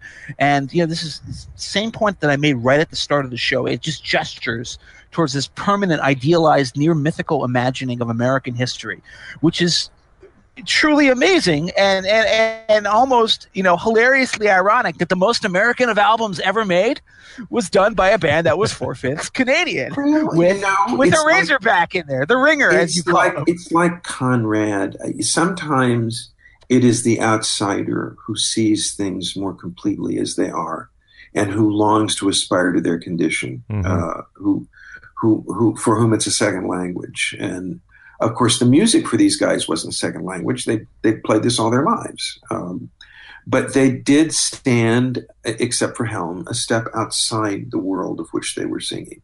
And that kind of artistic detachment is not in any way to be sneezed at. And it's one of the very few albums I have ever owned that has a palpable sort of aura and mystique to mm-hmm. it. Let you listen to it, and I, it feels like uh, a magic spell is being worked upon you. You know, you know, you, you listen to like the cadences of Rockin' Chair, where like uh, again these Canadians are singing about being you know oh to be home again in old Virginia with yeah. my very with my very best friend. They called him Ragtime Willie, uh, and it's like it's a song about old men who were sailors in like Hampton Roads. Like, how do they know? Like, you know, if you're from Canada, how do you know that? Like, well, yeah, you know, the Virginia naval tradition. That's a thing. Uh, they got it. They found it and like yeah you know we're gonna you're gonna while away the rest of our lives we're gonna you know isn't it gonna be nice to listen to the old stale jokes? It's just so moving profoundly how they, moving. How do they know? They're 20 how did they 24. know what it was how would, what it would be like to be old? How did they know that? That is or, an extraordinary leap of the the creative imagination. And or, or, now that i'm in my early 60s i know how big a leap it was. I mean, or there's like when you awake, you know like you know it's like almost like a, a song of growing up you know you know as like an innocent little kid in kind of a, a rural place you know like ollie told me i'm a fool so i walked down the road a mile. Yeah. i went to the house that brings a smile and i sat upon my grandpa's knee. And what do you think he said to me? He sang me a lullaby. When you awake yeah. and then of course it, it, it cuts to the end which seemingly is unrelated because it's like what is it? You know like wash my hand in uh, lye water. I got a date with the captain's daughter you know you can go and tell your brother we're sure gonna love one another and it just uh, this is this this is stuff that actually can it sounds horribly maudlin to admit it but it brings a tear to my eye when i'm just like oh. how did people this young this removed from this context understand what it felt to be like this to do this, to live in this way, and and really encapsulate, you know, the what it meant to to have these family ties and, and to live in this world that that you think in theory they you know as touring musicians how did they ever know this? But they got it right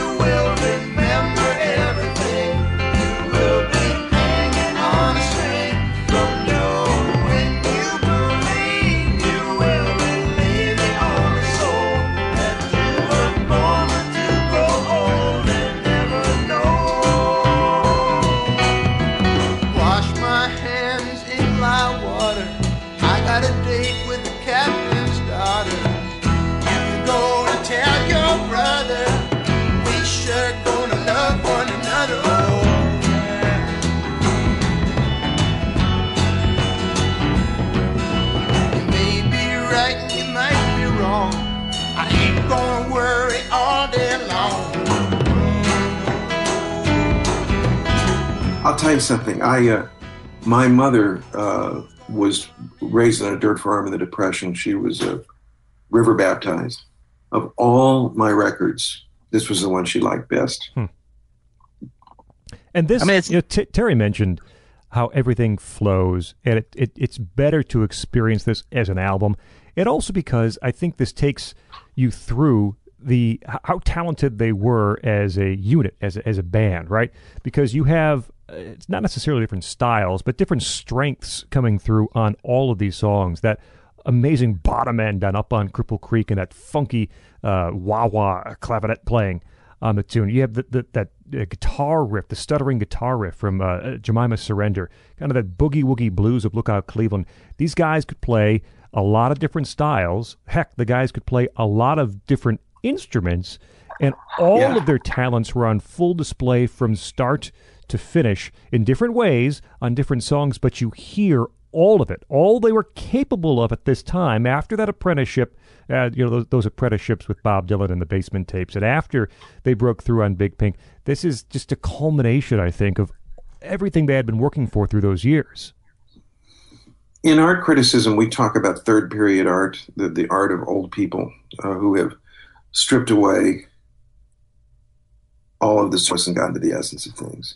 And uh, this is one of the very, very few examples I know. Um, O'Connor's Wise Blood is another one of a, a work of art by young people that partakes of the the atmosphere, the spirit of third period, third period art. I, I I I continue to be astonished by that. There are so many other songs on this record that I could just rhapsodize about all, all day long. Whispering Pines, Unfaithful Servant. I mean, and, and I know Scott is a fan of both of those as well. One of those will actually make it on to the end of, Yes. you know, when I name my five favorite songs. But there's one that I just, you know, I mentioned it at the beginning of the show, and we can't pass through the band without talking about it again, which is The Night They Drove Old Dixie Down, uh, which is probably the most amazing act of uh, cultural empathy that I have ever heard in my entire life.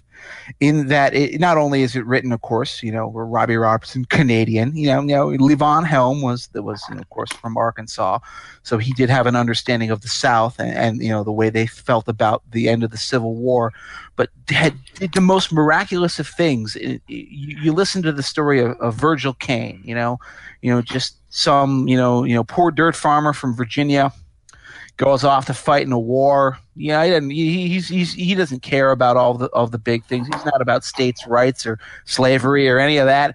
He's just like, well, yeah, well, there's a war, and I'm supposed to just enlist and fight. You know, and we fight for our state, and that's what you do. And this is, of course, you know, I'm as again, I, I'm a Yankee Unionist, born and bred for the, you know, for till the day I die.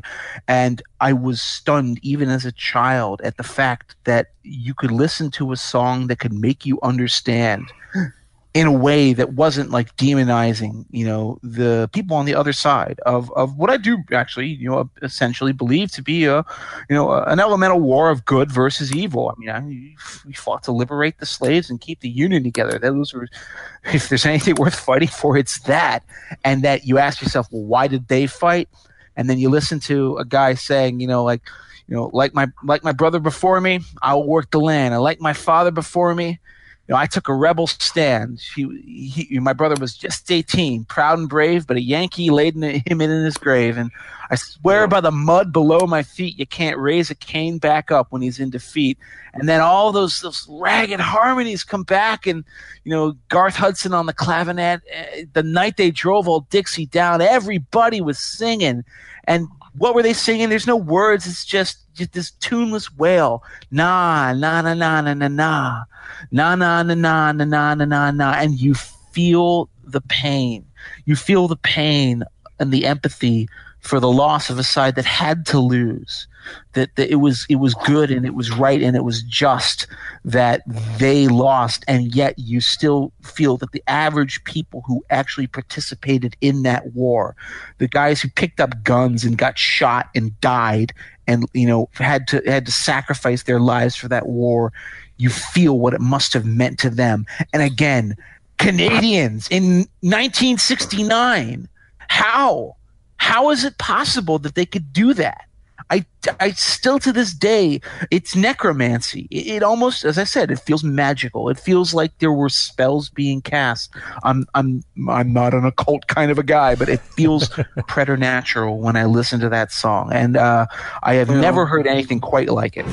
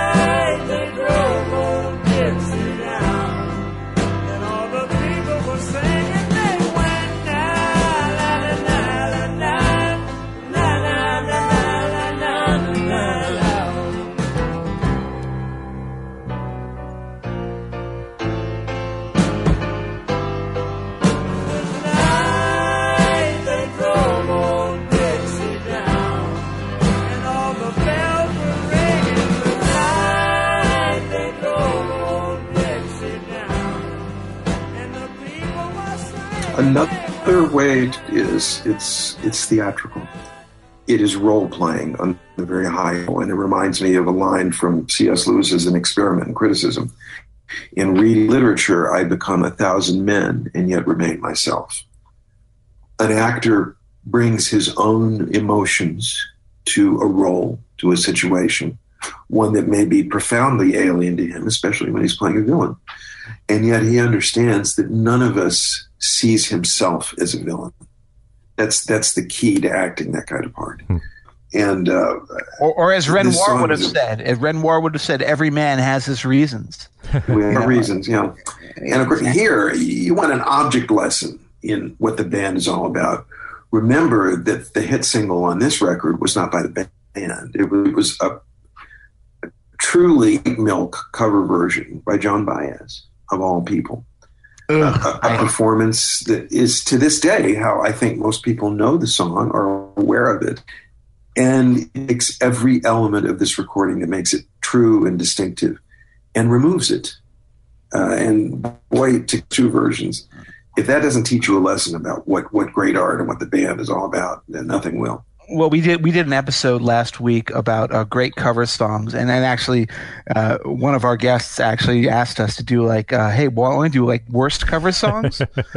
and and literally, the Baez version of the night they drove old Dixie down was one of like the five that immediately jumped into my head for the exact reasons that you mentioned. That it strips. I can't. What possessed her to record that song? I, I, I have no idea why that woman in particular would have recorded that song. I, just, I mean, I, I, it's a fine melody, I guess, but like, how could she relate? it just really doesn't convey it, you know. It doesn't come across. Yeah, what she, yeah. Although what she does tell us is that it does have a great tune. Well, that, uh, that's right, uh, right, We forget that uh, these, these songs are not just totalities; uh, they are also distinctive melodies. They're not just lyrics. They're not just great instrumental performances. They're the whole thing. They're real songs. Um, distinctive individual melody is often the thing that is missing from from rock, even the best rock. Right. But these are real songs. These are songs in the same way that the great songs of the 30s and 40s and 50s were songs. So we like this album. I think it's safe to say. Right? Yes. Very, I think so. I think so. Political beats. Scott Bertram. It's, if I was if I was going out the window, it would be the first one I grab. Scott Bertram, Jeff Blair, and uh, Terry Teachout is with us this week talking about the band. Find him on Twitter at Terry Teachout, drama critic for the Wall Street Journal, author of the plays Satchmo at the Waldorf, Billy and Me biographies, Pops, uh, Life of Louis Armstrong, and The Skeptic, A Life of H.L. Mencken. So we get to uh, third album, Stage Fright. Um, opinions vary. Uh, I think opinions might vary on this uh, on this particular show. In fact, um, they do.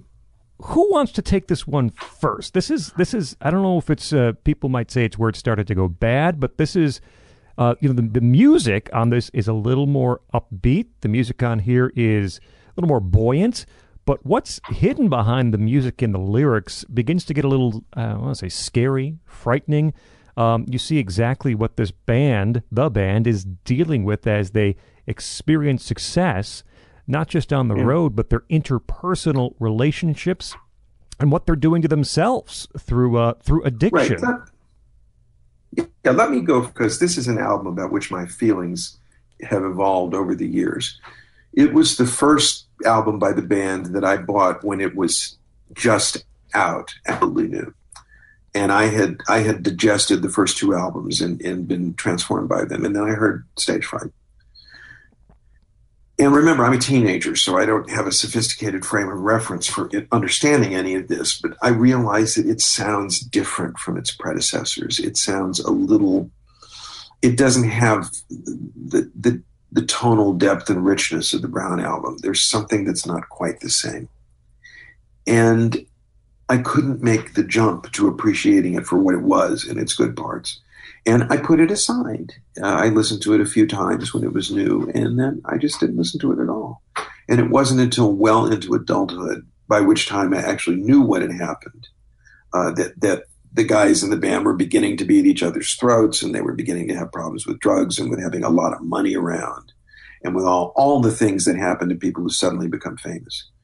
And by that time, I had also experienced art about art, art about the condition of people who who have chosen to write about the experience of becoming famous, and and I understood what was going on in a song like Stage Fright. Um, and I also was able to say to myself, no, John Simon is not the producer of this album. And Mhm. so it sounds a little bit cleaner, a little bit brighter. It doesn't have that wonderful character of the Brown album.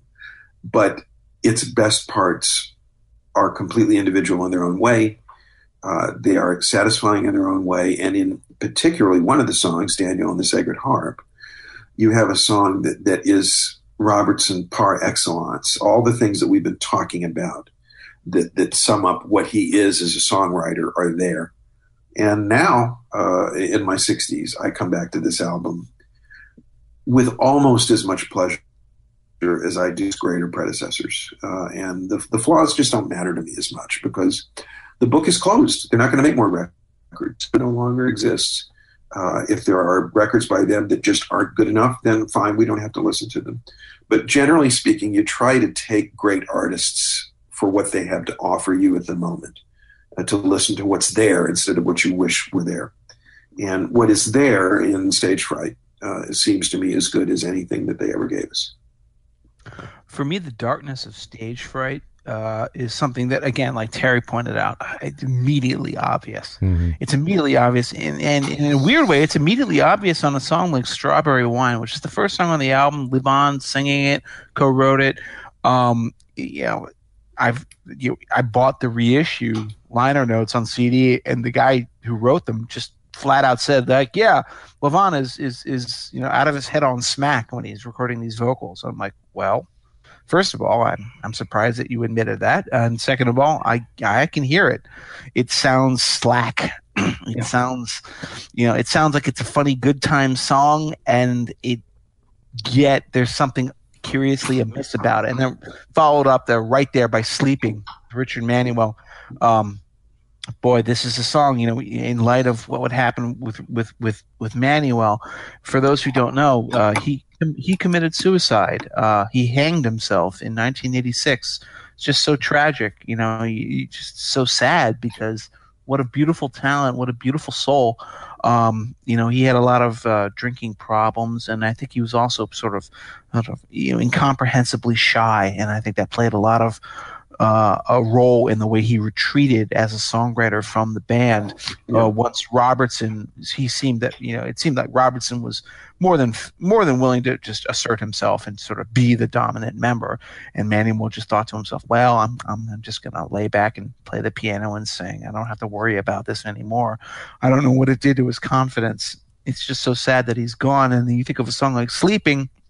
Where he talks about like you know the sweet release of sleep Mm. which almost feels a little bit like hamlet talking about you know to die to sleep to dream you know Yeah. cobweb cobwebs on my pillow and you just like did he mean it at the time in 1971 1970 no probably not but in retrospect it feels spooky and it's always affected the first half of stage fright for me Mhm. it, uh, so I have always considered this to be half of a great album.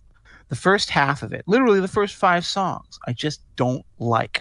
I've never liked, you know, Sleeping, Time to Kill, Just Another Whistle Stop, All La Glory. Um, but then the second half, you flip it over and you start with The Shape I'm In, which Robertson very explicitly wrote Yes. about Richard Manuel and his state of mind. Uh, and, you know, that is a great song. It's one of the most famous hit singles. Uh, and that suddenly the album takes off. Daniel and the Sacred Harp is one of those uh, songs that, again, just takes on greater meaning the further away you get from it. It becomes much more of an allegory uh, and, a, and a kind of a deeply troubling allegory within not only you know the history of the band but you can use it as sort of you know you can apply it to almost anything in life too um, but it's the last two songs on stage fright that will all be sing to me that, that really kind of make this band for me make this album for me and again cement them is great they didn't just have those first two albums they also did the songs stage fright and the rumor. Stage fright is uh, the title track of the album is one of uh, the most fantastic songs Robbie Robertson ever wrote. It's a, a song that is so cryptic that you will find people confidently pronouncing that it's about this and it's about that, and they're completely different things. Like, oh yeah, well that's that's about Richard Manuel. No, no, that's about Bob Dylan. No, no, no, no. that's actually about Robbie Robertson's uh, uh, problem with stage fright. Who knows? Nobody has ever actually managed to nail down what the real meaning of stage fright is, which is nominally about like you know a kid who's you know they gave this plowboy his fortune and fame, and since that day he's never been the same. Put him on stage, and you know he's he's in the he's in the spotlights, and he freezes, and he doesn't know what to do, and he's terrified, and and he just thinks about where he's come from and, and what's expected of him, and he melts, and boy, it's beautiful. And then the best part about it is when Rick Danko, who Rick Danko sings the song, you know, and he, he, he gets to that lyric in the middle eight, you know, where he says, you know, now that if he says he's afraid, take him at his word. And for the price the poor boy is paid, he gets to sing just like a bird. And then, oh, ho, ho, ho. and then Garth comes in with this great, great organ solo. And that's such a beautiful way of putting it. It's like, yeah, you know, you know, you this is the Faustian bargain that you've made. I've got fire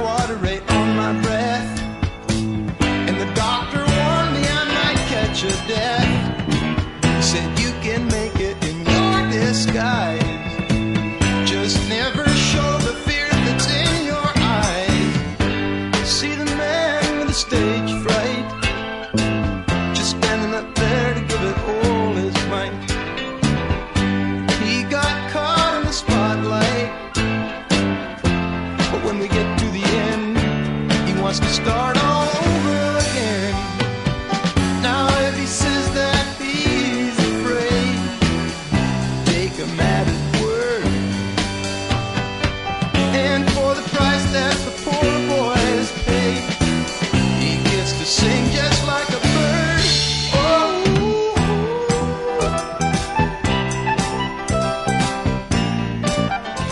parable. It's a parable. Yes, it is. It's, It it's a is. poem. I mean, it- how how could you, po- you you certainly can take it at its face value because it is a song about the human condition. And but it is absolutely about like you know like you know that that that one that one couplet and for the price Yeah. the poor boy is paid he gets to sing just like a bird and then what does that mean that could mean so many different things and you know and then of course the musical solo that sol- that that follows it uh, is completely complementary to it. Uh, Scott, were you going to say something? I didn't want to cut Yeah, you off. w- there. quickly. Two, this is one of my favorite songs uh, in the catalog, and certainly one of my favorite on the album too. I think two things stand out to me. You, you mentioned Danko's vocals, which really make the song, and he's the perfect guy to sing these lyrics for this song. Because he's a little jittery, right? Yes. He's a little shaky. He's a little fragile. Uh, he's a little light, and and conveys the vulnerability that I think is important to the the core of stage fright. And then I also have to tell you that Levon Helm's drums, that kind of off kilter, off beat that carries its way through stage fright, really makes it for me too. This you know this this album um, starts for me uh, in in the next few at least, where there are just some really high highlights uh, on these albums, and I don't exactly know what to make of the rest of them. And on, Stage Fright, the title track is certainly one of those really high highlights that showed the band could still perform. They still knew how to put songs together. They still knew uh, how to play their parts so well and how to how to choose who played those parts so well. And uh, you mentioned Hudson too, and I, you know his his layers of, of organ on Stage Fright also amazing. Great song. You know, the last song I wanted to mention on this record, it was those last two. The one was Stage Fright, but the last song on the album, I will say and proudly stand upon this rock, is the most underrated. It's the most underrated song in the entire career of the band. Uh, it's called "The Rumor." It's, you you won't find it on any compilation album. I think they put it on the boxed set, um, you know, the five CD box set that costs one hundred and twenty five dollars. So, like, yeah, you know, good luck finding it. Just find it on YouTube or something like that. Uh, it's called The Rumor. And it is, to me, in, in a way, you know, the band went on to do a lot of really great music after this, and we'll talk about that. Uh, but this is the last hurrah for their truly classic mode. It's all three. It's Levon, it's Rick, it's Richard. They're trading vocals, and and Robbie Robertson comes up with a lyric that is just absolutely beautiful. You're talking about when the rumor comes to your town, you know, it grows and grows, and, and, and where it started, nobody knows. Uh, y- your neighbors will invite it in, but maybe it's a lie. It could even be a sin, but they'll repeat the rumor again. And then, you know, they go through three verses, and then there's this final verse where they're all just like, you know, bouncing off the walls with one another. You know, close your eyes, hang your head until that fog blows away. You know, and then Richard screams, "Let it roll away! Let it roll away! Open up your arms and feel the good. It's coming. It's a brand new day." And just oh, it, this is the place where I feel like the classic era of the band kind of shut a door and it was appropriate. I feel almost like Robbie Robertson knew the door was closing and he chose to end it on uh, one of their most transcendent moments.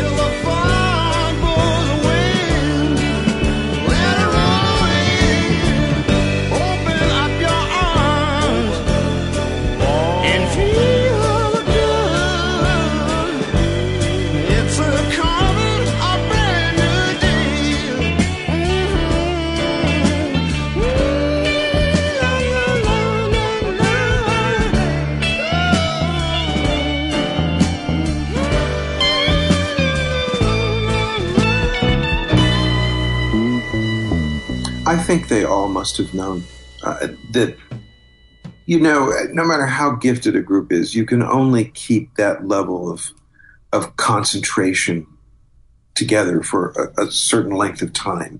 I mean, even even excluding the fact that there are outs- outside forces working on you, fame and drugs and all of these things, even under the best of circumstances, it, you just can't hold it together. Uh, you, you slip out of focus, and I can't help but think that they must have known, like like James says, uh, you know, we shall never be again as we were. Uh, they and they wouldn't. They would have they would have moments that were as good as anything that they ever did, but they were never again able to create a, an album that was a totality, uh, a- a Mhm. total artistic statement, and. Uh, it was why I could never, for years, listen to the later albums because I was so intensely aware of what a peak achievement the first three records were that, that I wasn't I wasn't willing to to take the later albums on their own terms to to accept that some of the songs were as good as anything that they'd done and most of them weren't. Uh, and I think there, the, the fact that we've now entered into the pick and choose era of, of downloading uh, may have made a difference because you can you, you listen to albums now more often than not, not as a totality, but you're listening to individual tracks. And so you can come to the later work of the band and you can pick and choose and you can say, well, gee, that's, you know, they nailed it there. This record doesn't work. Um, I probably won't ever listen to this again. Um, but boy, right at that moment, I mean, I don't, I don't know whether uh, the rumor was actually the last thing that was recorded for that album, but it might just as well have been, you know? It feels like it, doesn't it? Yeah, it sure does.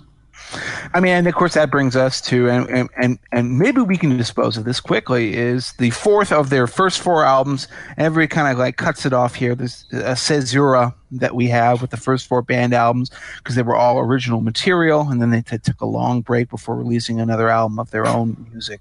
Uh, this is Cahoots. This is 2000, or 1971. Um, this has been almost universally panned.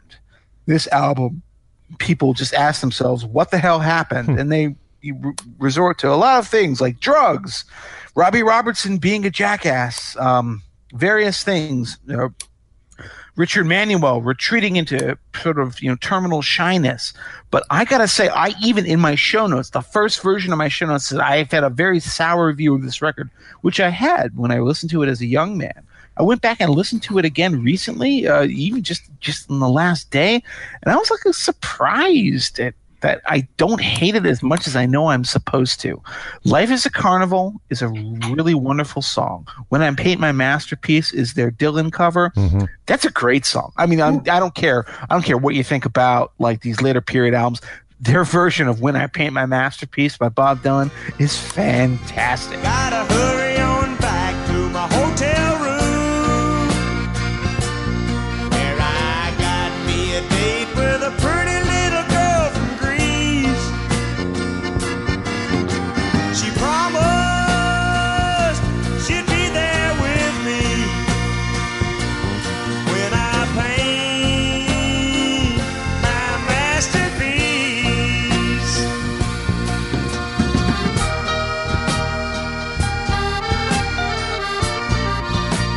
And the other one that I really think is really worth singling out is uh, 4% Pantomime, which is the Van Morrison collaboration. There's actually, and this is for the, the real uh, Tyra, the real kind of like, you know, um, you know, uh, you know, OCD band lovers. There's a version of this on the boxed set of uh, uh, musical history, which is just Richard Manuel on piano with Van Morrison. None of the uh, Garth Hudson sort of organs and drums in the background. They're just just it's two lions yelling at each other and it's just a beautiful sound. Van morrison was in his um, you know like you know early 70s woodstock phase with wild night and you know tupelo honey and all that so he was around.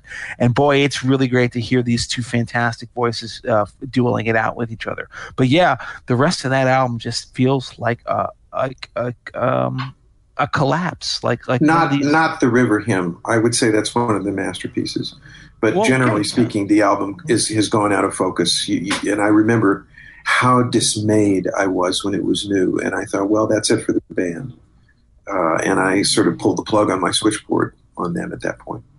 point And I, I think Jeff hit the songs that I, Life is a Carnival, When I Paint My Masterpiece. The first two songs on the album are perhaps the best two songs on the album. I, I'd also salvage Smoke Signal from the from the trash heap. I, I think that's one of the songs on the album where that actually feels like they're playing as a band once again and sound a little bit like that unit that they were on previous uh, albums. Uh, uh, Levon Helm has the has the vocals on Smoke Signal.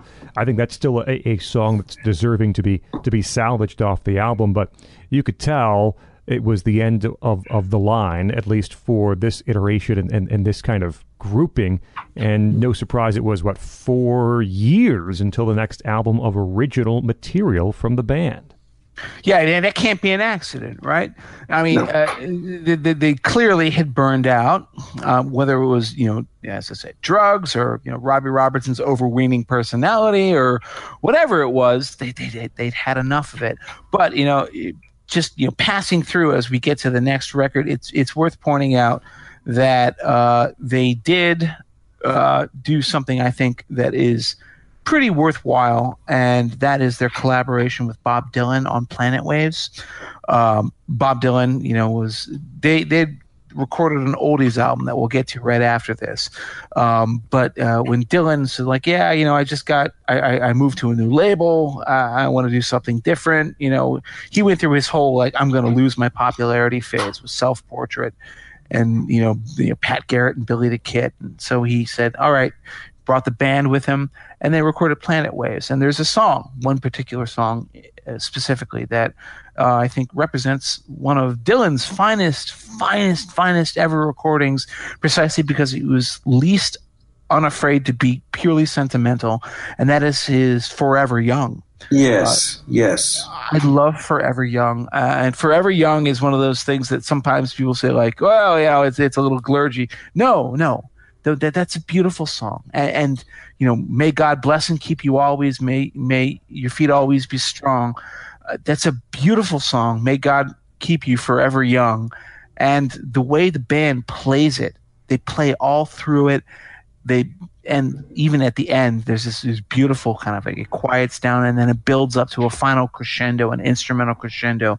Uh, the band's performance on Planet Waves is really remarkable, and I think on that song in particular is most remarkable of all.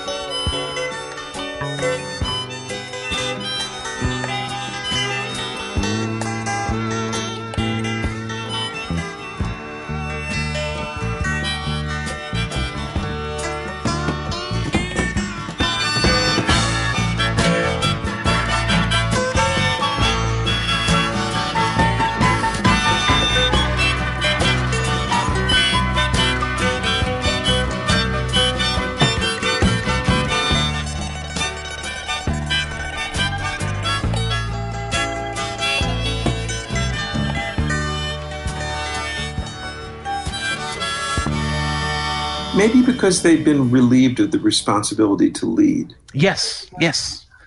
They could they could go back to being you know sidemen, which they had enjoyed so much during you know the, the 1966 era, or even you know the Ronnie Hawkins era for that matter. You know, but yes, what a beautiful song! And right before that, uh, this is kind of a marking time album. They had their own record contract to work off. What they did is they recorded. Uh, this is something I and in previous episodes of Political Beats, I have referred to the fact that every time a great band records a quote unquote covers album, it's a bad sign. uh, you know, whether it was David Bowie doing pinups or, you know, it's the band doing Moondog Matinee, uh, it's usually a pretty clear indication of creative exhaustion. Mm. And I still feel that way about this album. And I went back and I listened to it again several times because if there's a band that I would have expected more than most others to really kind of knock a, a record like this out of the park, it would have been the band. Um, but my criticism of Moondog Matinee is that so many of these covers feel very pro forma. Like they just knocked them out. You know, they, there's nothing special about them that makes them feel like, well, this isn't just a song that you know and that you might like. Uh, this is the band doing this. We just did a covers episode. Yes, and, except for Mystery Train. and Yeah, that is yeah. exactly what I was One going to say. one of the supreme masterpieces of early rock. One of the most, I mean, the most. I would mystery- venture to say, profound. Mm, and, yeah, exactly. they- this is this is a song about life and death yes, in and every they way. were on it. They knew They knew. th- they knew that this was this was serious business. And then that was the one song on this album that they do differently. And Yeah. that you, Cherry, talk to us about that, please. you don't need to do much to Mystery Train because the song will take you there. The song will carry you there. I mean, it's it's one of the few rockabilly songs of that period that has a lyric that really goes beyond the obvious, and, and you can see why the band would have been drawn to it because that's the kind of thing that they wrote. They were looking for for broader, more universal values uh, in, in in lyric writing. By the way, before I, I hate to interrupt you, but because I just realized that there are so many people who listen to us who might not realize because you know, hey, you know, as time recedes, if you're not familiar, you don't know this. Mystery Train is a song. It comes from the early '50s. It is a song that was, you know, first I think recorded by uh, a black soul artist, uh, Junior Parker, or something like that. I, I may be wrong, uh, but then Elvis made it famous, and then everybody's made it famous. But this is a song about like the big black train that has come to take your baby away in a hearse. It's a song about death. The mystery Yes. train is a train that comes to take the one that you love into the afterlife. If you if if for people who are Springsteen fans who may know the song Cadillac Ranch, Cadillac Ranch is is jokingly a rewrite of Mystery Train. Big back big black Cadillac come to take my baby away. Mystery Train come to take my baby away. This is a song about as a you know as we say the you know most basic and profound things about life and death uh, put into a rock song. And so I'm sorry to interrupt, but like Oh no, but you're quite right to point that out. the, the context there is I, I just realized because we know it, but I think a lot of people may not. and I think that that, you know um, whatever else they were emotions they were going through making this album, and I'm sure that most of them were simply, well, we've got a contract. They knew that a song like this required the best that was in them, and they gave us that. They gave us a performance. I, I, I hate to reuse the word, but sometimes you get down to this level, and there's no other way to avoid it. A deeply mysterious sounding recording of, of this song about the most profound mystery of, of human experience. And it just, I think most of the time when in later years the band played this kind of material, they were at their best when they had the most fun with it, you know, like, like I don't want to hang out my rock and roll shoes. Right. But they did this song like it was one of their own. And it sounds like one of their own. It would not have been out of place on the earlier albums.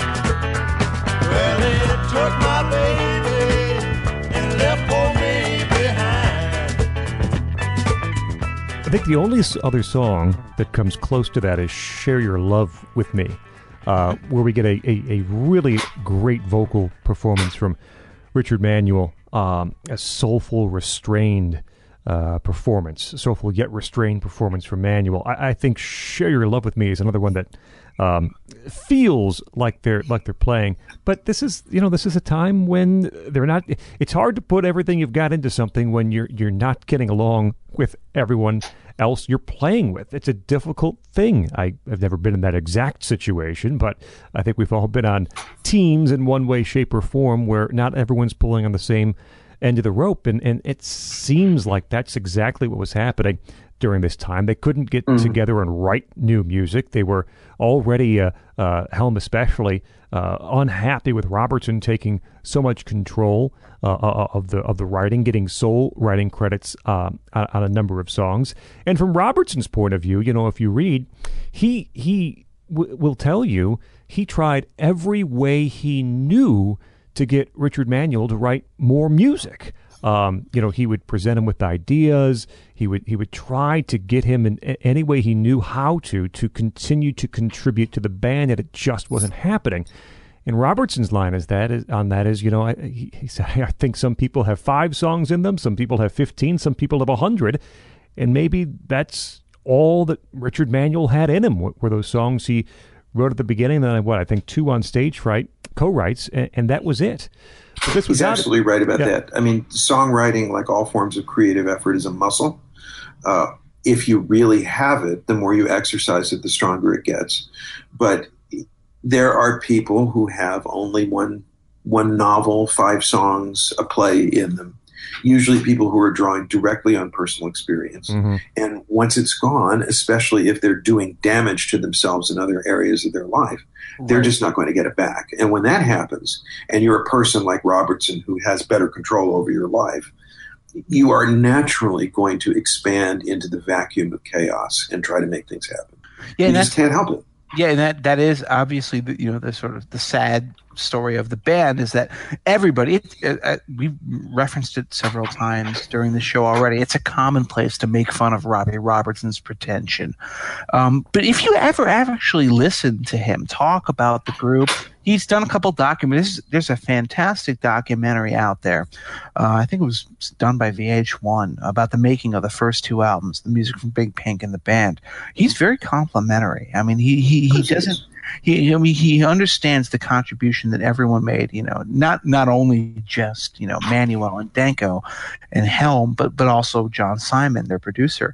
Um, he he absolutely re- seems to come across as a guy who is you know even to this day a little bit tormented at the fact that that people refer to him as you know, this pretentious prat because he does he does well listen he, i can relate he does the kind of thing that i do he kind of rhapsodizes intellectually about like music and, and ends up coming across like a little bit floaty and out of his head um, but at the end of the day he was the guy who when nobody else would come up with music right? came came up with music. Hey, hey, we have a contract to fulfill.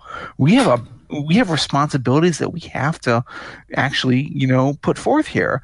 And he did it. And so that's why I even as I make fun of the fact that you know, on the last waltz he sounds like, oh yeah, life on the road is so hard. You know, we can all laugh at that. Um, at the end of the day, he did have to end up shouldering a burden that he didn't necessarily ask for. I think he expected it to be a more democratic band than an end out turning it ended up being uh, because of the fact that you know his other guys in the group just sort of retreated you know maybe they did it because he was just so forceful i don't know Look, I, I sympathize totally with him. You know, if you've ever worked in an environment with a small number of people, one or more of whom is an alcoholic, then you're going to, you're, you're going to sympathize with somebody like this. Yeah. I mean, he, was he's an artist of extraordinary gifts. I think the, the tutelary spirit of the group, and he knew he was surrounded by people of tremendous talent. I, I particularly, I think, knew how great a talent Helm was Mhm. but they're falling apart on him. They don't want to play. They have their own problems. And he stuck with it a lot longer than most people would have done, you know? and i'm glad that he stuck with it because it led to what i think most people would consider to be the band's last great hurrah their last truly great album. And i think this is a legitimately fantastic record which is northern lights southern cross Yes, 1975 uh, this is the first record of original material they had put out in you know as scott mentioned four years. You know they had been you know nominally occupied doing other things playing with bob dylan touring with bob dylan putting out a covers album but you know in retrospect we can all understand what they were covering for was the fact that the inspiration wasn't there the band unity wasn't there maybe even robertson himself had felt a little bit stifled for inspiration but what he came up with on northern lights southern cross is an album that i don't think it to me personally, I don't think it's as good as the first two records. Um, but it is a fantastic album, and in particular, I've always I, I, I've come around to really loving uh, songs like "It Makes No Difference," "Acadian Driftwood," and "Ophelia," and even some of the lesser-known songs. I think "Hobo Jungle." I like that song. I think it's a really good song. There are very few songs on this album that I would consider even less than okay, and uh, I think "Jupiter Hollow." That's the one I would like to single out in particular because the the famous ones, other people will rise to defense them. Uh, Jupiter Hollow, I think, is like a wonderfully underrated song, heavy on Garth Hudson's uh, synth contributions. I think that is just a magnificent tune that I have never seen anyone talk about ever for any reason. I listened to it again literally minutes before we started the show to confirm that I was right in my assessment. That's a great song. Yes. I don't know why people don't like it.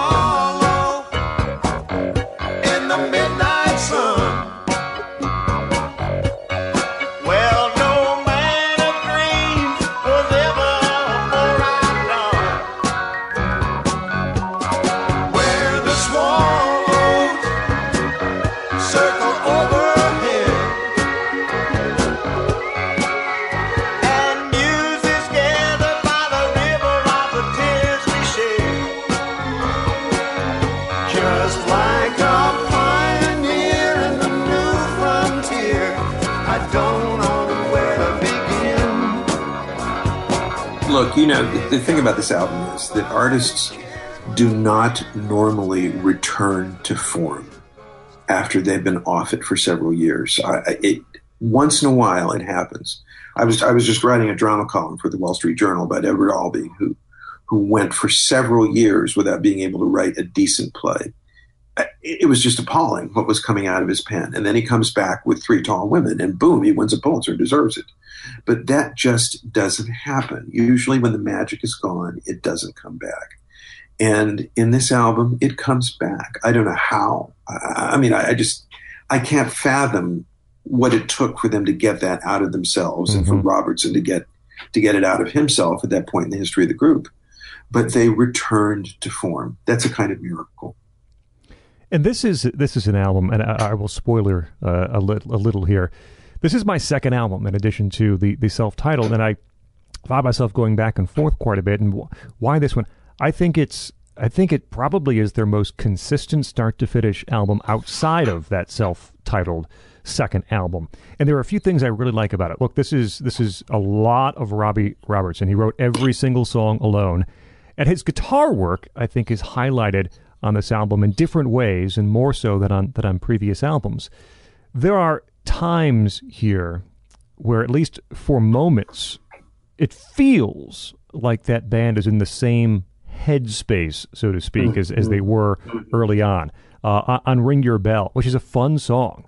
Um, the three voices, again, uh, are, Yeah, Ring Your Bell is a great song. Again, Yep. it's like you, you listen to people talk about even the later highlights of the band's career. They never mention Ring Your Bell. And they never mentioned Jupiter Hollow. Those are both great songs. Yeah, Jupiter Hollow is a great song. Um, Ophelia, I think, has to be on the short list of their best songs. It is, again, uh, thinking back a little to, to King Harvest, that that mix, that absolute perfect mix of the instrumentation. At Ophelia, you hear Danko's really funky bass groove. Uh, Robertson gets a, a pretty lengthy guitar solo to kind of show off. Hudson is amazing on Ophelia.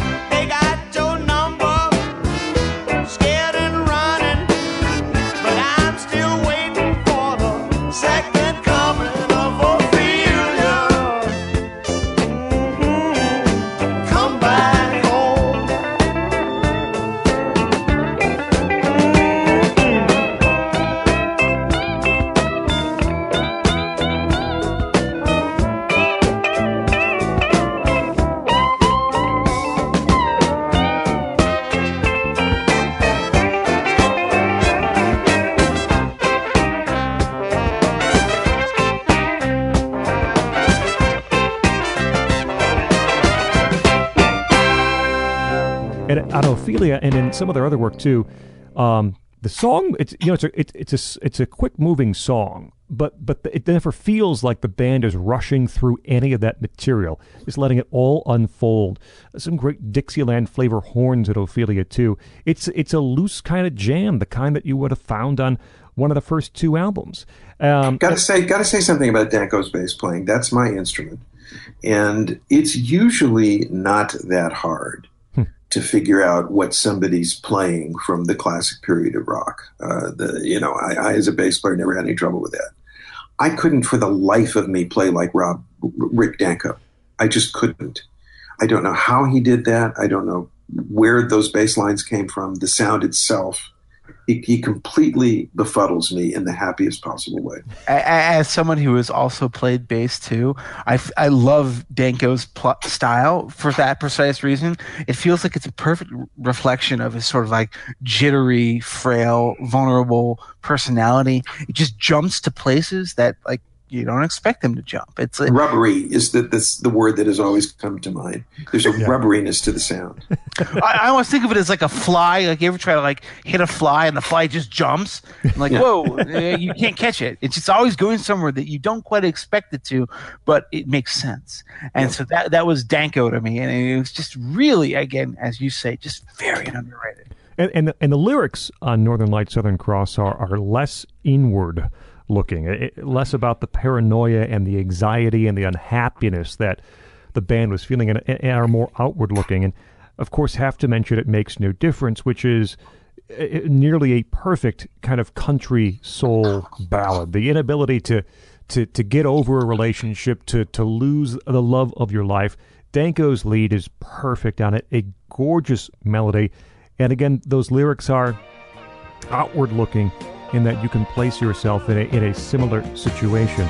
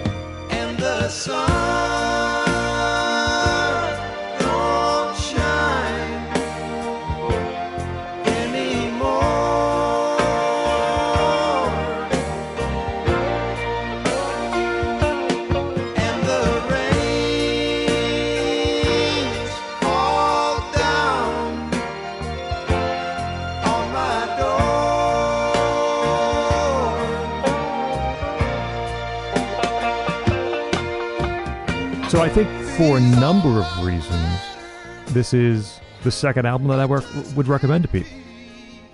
It's not a bad place to start. I mean, uh, it's like you know, in all competitions, Mozart wins. Well, in all in, in, all competitions about the band, the Brown album wins. But after that, discussion is possible, and uh, uh, you know, I, Terry, maybe Yes, Terry, Terry, In all competitions, Bach wins. Sorry.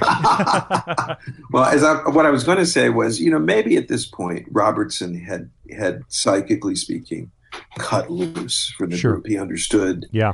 That it wasn't going to happen again. He was going to have to carry the weight, um, uh, and he was willing to do that for because there they were and they had contracts, et cetera, et cetera, et cetera. But you know, uh, if it's Robbie Robertson of the band at this point, then what we get out of that is a song like Acadian Driftwood, which seems to me to just just like a, a King Harvest or, or, or the night they drove old Dixie down to be one of those those gazes into the past where we we put on the mask of history and and and take ourselves to another time and place. It, it's a it just astonishes me. Just astonishes I, me. I'm I'm convinced that the only reason that Acadian Driftwood isn't praised as much as the night that drove old Dixie down is that as Americans, well, we know the Civil War.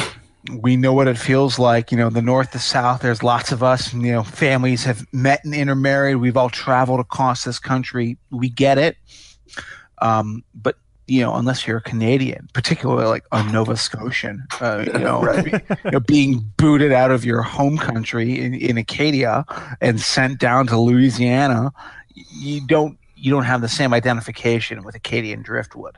Yes, uh, and yet it, it speaks to something that I think is a very deep and profound part of the American experience, which is the sense of exile. Exile and Most, yes, most of us start in one place and end up in another. But most of and us aren't something we- forced to do it the same way they were. Of and course, that's very why- very rarely, but I think we.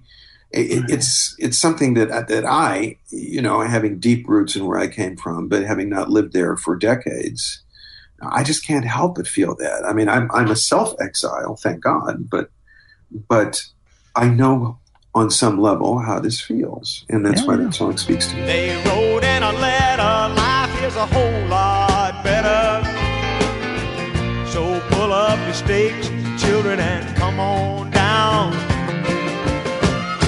Acadian driftwood, gypsy tailwind.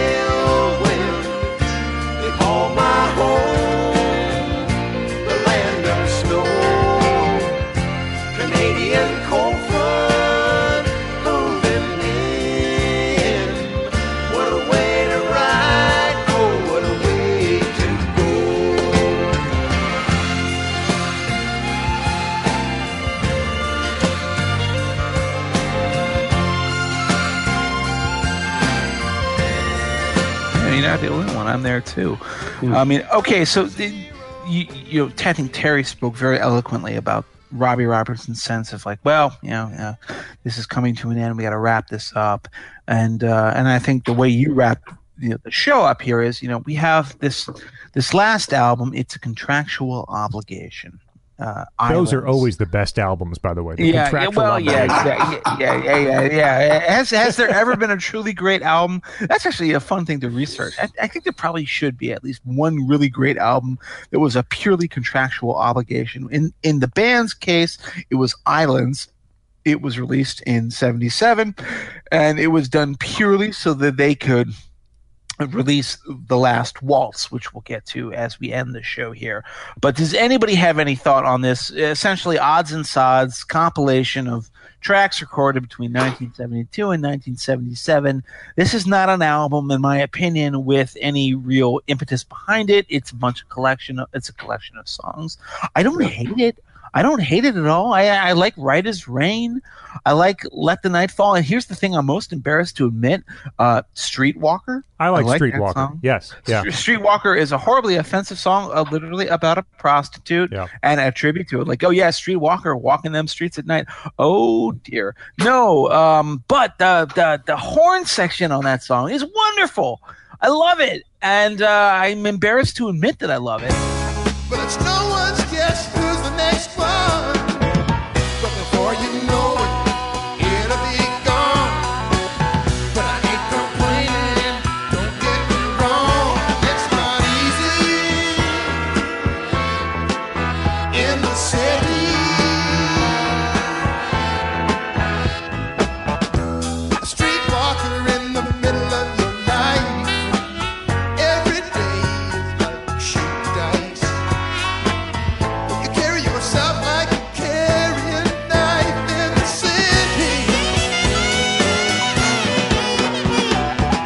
That's a good song. The only song on this album that I truly dislike is is the title track, is Islands.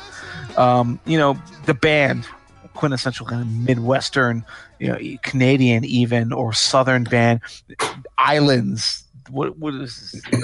what are they writing about? Like you know, like you know, the Caribbean or something like that. It just sounds like music, literally elevator music. You know, look, Only they, song on this album I dislike, but it, it's not a very distinguished record. I mean, I think every every time they made a record, there was something that, that was worth hearing in it. But I can't lie to you. This is an album I never return to. right. Life's life's too short, especially for a group that did the work that they did prior to that time. Look, why listen to any song on this album when you could listen to "Unfaithful Servant"? You know, For the, for the hundredth time, yeah, Right, exactly. exactly. But that, that uh, Scott, do you have any thoughts? No, before we I, move on. I will use my 20 seconds to point out, as I was thinking, uh, a contractual obligation that went well. Uh, Tom Petty and the Heartbreakers, their greatest hits album, contractual obligation that launched perhaps one of their best. last dance that's with Mary Jane. Yes. only on the album because of a contractual obligation, ended up being one of their best known songs, certainly in the top five. So that worked out okay. So did the so did Buffalo Springfield's last album. It has good things on it. Yeah, last time around, not a Yes. bad album. I agree, especially on the way home. Um, but but boy, God, uh, one day we'll do a Buffalo Springfield Neil Young episode. Boy, I will just go to town on that. That would be fun. But that takes us, of course, to uh, and this is the this is the point where you know the criticisms that people make about Robbie Robertson being too self-regarding, being too sort of uh, self-aware of the his own you know rock legend and image kind of come to the fore. And that's with the last waltz. What was the last waltz? Well, the band decided at the time they had announced that they said, "Well, we're we're finished with touring. We're never going to play another live show." But in retrospect, it was obvious that it was really the end of the band as a whole. And so, what did they do? They got Martin Scorsese to film an extravaganza, a three-night extravaganza of them playing at the, at San Francisco. I think it was at the Winterland or something like that, with a cast of thousands. I mean, literally everybody who was anybody showed up. They got Emmylou Harris, Mhm. they got Bob Dylan, uh, the Staples singers, Van Morrison, Joni Mitchell, Neil Young, Eric Clapton. Ronnie Hawkins showed up to do who You- who do you love with them again. Everybody came to sort of ring the curtain down on the history of the band's career in this massive concert extravaganza that was filmed and released. And there are some people who think this is one of the most moving musical documents of all time. And then there are some people who think that this is the height of cocaine indulgence. And I would like to know where the two of you fall along that spectrum. it just doesn't mean anything to me at all. You know, I- Wow. it, ne- it never has. There are nice moments on it, but it's not. I- It, it's again is something that I just don't return to. It's mm-hmm. if if I want to remember what the band was like as a live performing unit when it was at its absolute peak. Um, we were actually talking about this just before we rolled tape. Um, you go to YouTube and search for the first search search for Hmm. Ed Sullivan and Up on Cripple Creek, Right. and you will find uh, a performance of that song when it was on the charts. Uh, it is not lip synced; it is a live performance. You can tell that because you can't hear the first clavinet solo; they haven't figured out uh, how to hit the levels. and, and it's this this performing unit of genius at their peak really enjoying themselves, enjoying the audience, enjoying the song. Uh, the kind of thing that you, you would want to step in the time machine and go back and, and, and experience. The, the Last Waltz is a very interesting document about the history of rock, and obviously, if you care about this group, you ought to know about it. But it's it's just not something that I go back to. I, I don't. Scott? I'm, I'm relatively close to Terry on this, and, and, and full disclosure is that I am really generally not much for live albums overall. It's got to be something really special to kind of The get dirty, little- the dirty little secret of rock and roll is that most of the bands were not as effective as live performing units Sure. as they were in the studio. Yeah. Um, unless it's live, at Leeds as you Right, said. unless it's live at the least. yeah. Or get your yayas out. So that, you know, as a, I think as a film, it's actually quite interesting to Oh, yeah. watch Yeah. it unfold. As an album, I don't return to it, and it doesn't do a ton for me. The one thing that I'll point out, and it gets me every time, is uh, the shape I'm in, and that performance of the shape I'm in, where uh, Manuel turns those lyrics, um, or turns the vocal performance into one of the most bitter uh, deliveries of a song that you'll hear. The you know the band is coming to an end as a touring function, although you know a, a- as a as a band overall, I think was was fairly well known.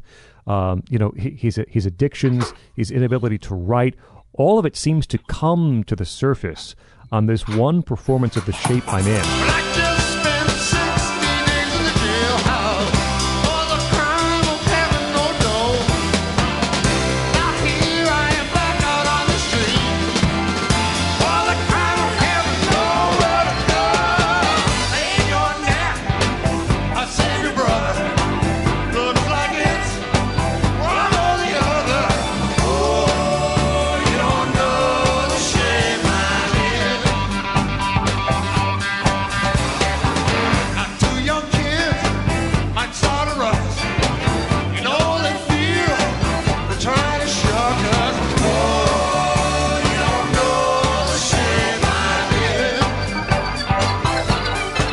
So, if there's something that I would recommend that people go here just to just to kind of experience what was happening inside the band, how Hmm. it was being released during this live performance. It's it's the shape I'm in, but as a It's as a it's live- something to be seen once. It's it's like you Yes. want to listen to Charlie Parker Yes. playing Lover Man once Exactly. and Does, any, never again. yeah, does anyone want to want to reflect upon the weirdness and and I I don't know what the dynamic that must have been going on internally with the band, but you know, of Robbie Robertson giving that lyric, which was explicitly written about Manuel, to Manuel to sing, which he must have known. I mean, he must have known that I'm I'm singing about myself Right. here. I mean, how does that not engender further bitterness? I don't understand why he did that. Well, heck, out, out of what? Out of nine lives, I spent seven. I mean, those are direct.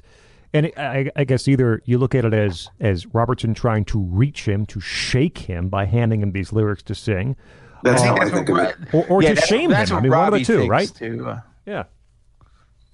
I mean, for me, um, you know, the last waltz means one thing to me. It doesn't mean any of the guest appearances. Although, actually, you know, I, I not only uh, have the film, I have the original album, I have the extended boxed set album. Oh, an addict.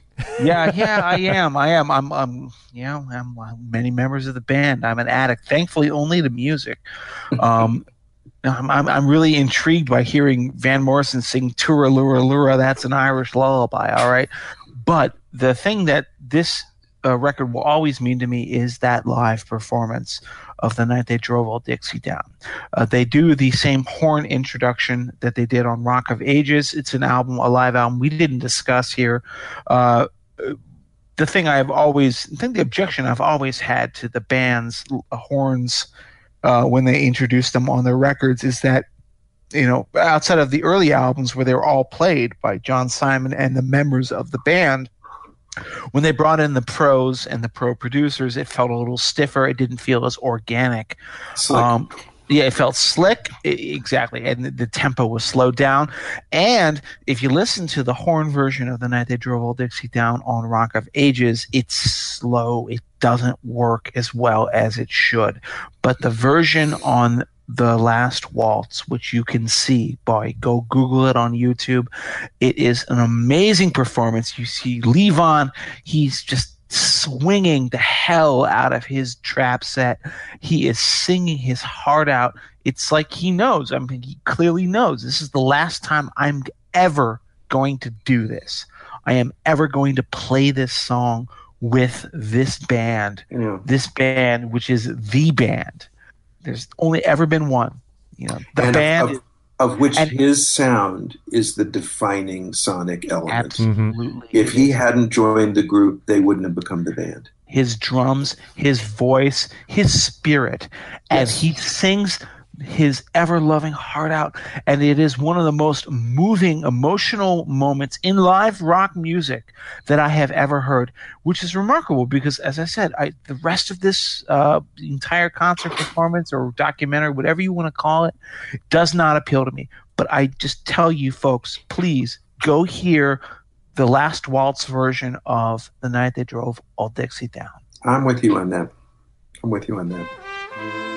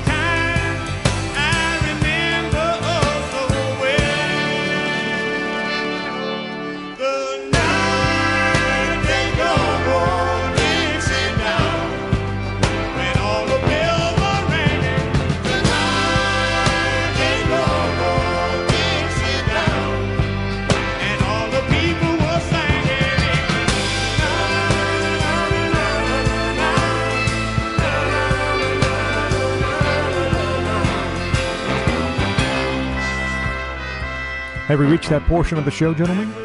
I think so. where we get to Yes, our our two albums that we feel you should own, our five tracks from the band that you certainly should hear. Scott Bertram, Jeff Blehar, Terry Teachout uh, at Terry Teachout on Twitter, and we always turn this over to our guest first to run down both the albums and the songs that you recommend to our fine listeners. Terry, Well, I'll start with the albums, and I will be as obvious as it's possible to be. Uh, the, the band, the Brown Album, the greatest rock and roll album ever made, uh, must be in every collection. It is an American masterpiece by four Canadians. Um, and uh, as a personal favorite, my second album, I, obviously the second album should be Big Pink, but as a personal favorite, I would choose Stage Fright because those the best things on it really speak to me in an extremely personal way. As for the five singles, it's impossible.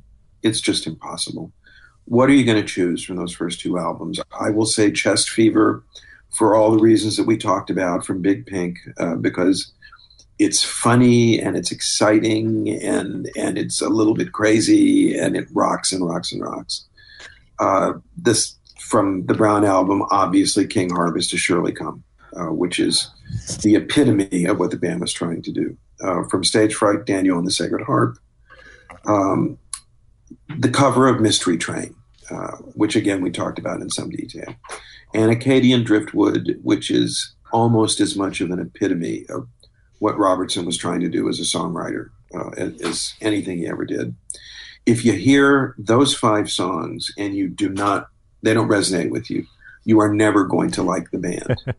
but if you do, you will you will suddenly realize you have been missing out on something very important in your life, and you really cannot live without the Brown album. So that's me.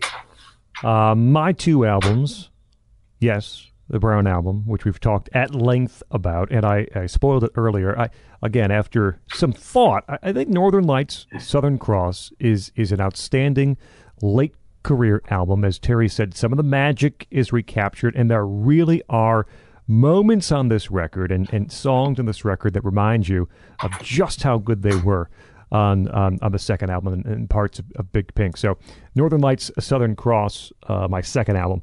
Songs uh, from from Big Pink, uh, Lonesome Susie. Richard Manuel's vocals might be his finest vocal performance, or at least to the top three, uh, and a wonderful piece of songwriting too. Just listen to Manuel sing "Lonesome Susie" from the first album.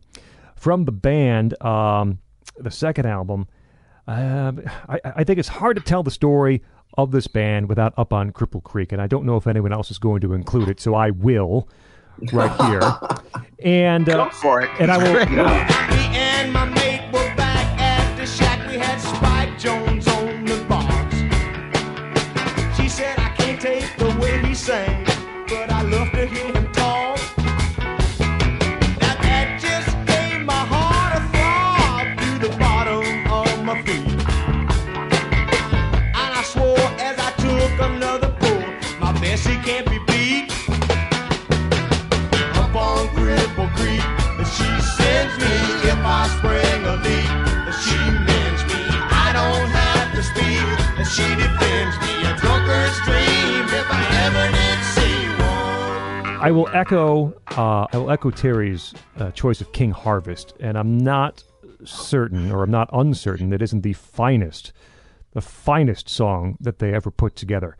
Uh, the mix of that song is just brilliant. Listen to all those pieces and those individual band members and how good they all are at bringing something to the table to make King Harvest work. It's it's just a fantastic song. Uh, Stage Fright, title track from uh, that next album, Stage Fright, is just an infectious song and, and, and a wonderful uh, performance vocally from Danko uh, on that song. And Ophelia from uh, from Northern Lights, Southern Cross, again from uh, a late career perspective. I think Ophelia is is tops. What a wonderful uh, piece where again you at least hear the band play in the way they did previously uh, before it all fell apart. Uh, those are my five. Jeff, to you. Well, I'm going to have to be that really conventional guy Good. who tells Someone you should be. that the two albums that you have to own are Music from Big Pink and the band. That's number one and number two. And, I know you're right. I know you're right. yeah, in your heart, you know I'm right. Yeah, you that's know, right. Yeah.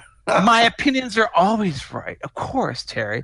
But Yes. uh, you know, but, but but let's stipulate here that the band had an incredibly fascinating prehistory, which is one of the reasons why you know there are lots of box sets out there that are you know you know sort of pro forma, perfunctory. They they don't really offer or add much to what you may have already known about a group.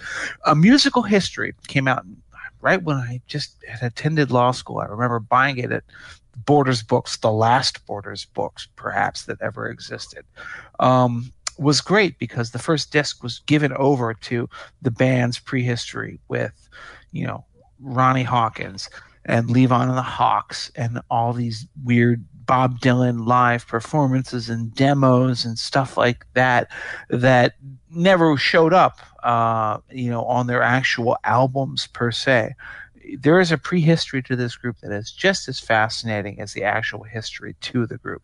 But yes, music from Big Pink and the band are the ones to go with if you have to choose to. My five songs um, Tears of Rage is my first one from music from Big Pink. Uh, first song on their first album. Uh, this is a song uh, co written with Bob Dylan. Dylan wrote the lyrics. Um, uh, just one of the many reasons I adore Dylan. I will never, ever be able to entirely get over my admiration for the fact that a man, a young man, could have written a song, two, several young men could have written a song about the pain of having their child, their daughter, reject them. I, I am uh, in that mode where, uh, you know, the first young Blehar is going to emerge uh, in, in July, and that that that's breaking news, by the way. I don't know if I've ever announced that before, but Now on the yes. show. Congratulations. Well, thank you so much. Yes, yes. In late July, there will be uh, another generation, hopefully, of band lovers uh, that will come out of the womb. And I, I, I listen to Tears of Rage, and every day it increases its incredible power. And it's not just Dylan's lyrics; it's the amazing vocal that Richard Manuel gives it. Uh, basically, the best single thing he's ever sung in his life. Uh, the second song I choose is "We Can Talk." I, I, I spent a lot of time talking about this on the podcast. It's positive, it's upbeat, it's so out of step with the times. It's a song not about rejecting and, and hating and, and retreating from your family, from from everything that you had been raised on, but trying to find common ground. It's essentially when I think about like, well, what do I do on Twitter? Why do I exist? Why do I bother with any of this? the reason I do could be encapsulated and we can talk about it. It's that same old it's that same old riddle. It just starts in the middle. Uh, the third song I'll choose is from the Brown album, "When You Awake," uh, if only for that fantastic couplet. You know, wash my hands in lye water. I got a date with the captain's daughter. You know, it turns from one thing into another thing. It turns from the story of a child to the story of a, a young adult. And again, I just I'm amazed that Robbie Robertson knew how to do that. You know, knew how to like switch the the camera, switch the perspective into something different, and, and turn it into a story of like a young child becoming a man. And uh, again, who who had this idea who, to do this in a rock song in 1969? My fifth song or fourth song would be "The Rumor." Um, I've talked again about it at great length. I love The Rumor. I think it's the best song on Stage Fright. I think it's their last truly um, transporting song that that captures what the band was all about. And my final song, I'm going to go back, is uh, a song called "Unfaithful Servant." Oh, oh. Yeah, from the from the Brown album. I wanted to leave this until last. Uh, there's a there's a song about it's a song about uh, uh, somebody who you asked to help you, you paid to help you, you trusted, who betrayed you, you loved them and they let you down, and there is no way to convey the power of this music outside of the music itself. So I hope that we we bring the music in here. But when I think about Unfaithful Servant, I'll always think about that final moment when uh, w- when Richard Manuel sings "Goodbye to that country home." So long to a lady I've known. Farewell to my other side. I'd best just take it in stride. Unfaithful servant, you're going to learn to find your place. I can see it in your smile and in your face. And these memories linger on, but the good old days, they're all gone.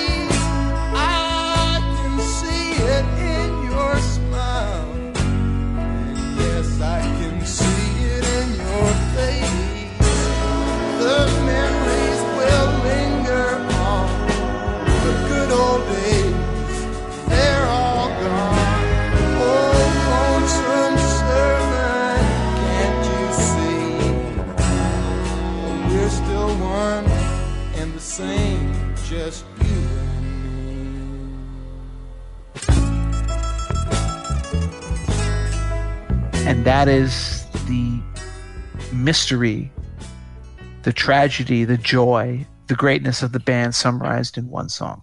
Yes. If I may end with a closing observation, nostalgic is not quite the word, but it occurred to me as we've been talking that I've been listening to the band for getting on to 50 years now, the whole of a life cycle. That's staying power. That is here to stay. It certainly is. And it's going to be here to stay long, long after you, I, or anyone else listening to this is going to be gone. I'm pretty certain of that. Yeah. And there it is, our Political Beats look at the career and music of the band.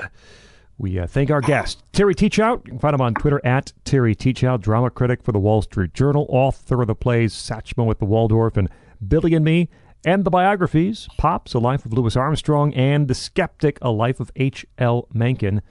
Terry, thank you so much for joining us and providing your insight and passion for the band.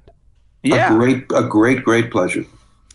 And uh, my partner Jeff Blehar at Esoteric CD is where to find him on Twitter, and uh, and I'm sure the conversation will continue there.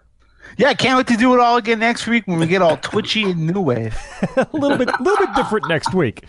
Uh, remember, you can subscribe to our feed, uh, new episodes, iTunes, Google Play, Stitcher, TuneIn, most Mondays, or nationalreview.com. Click over there, then to podcast, where you can find uh, new and old episodes. Listen, enjoy, share, leave reviews, please.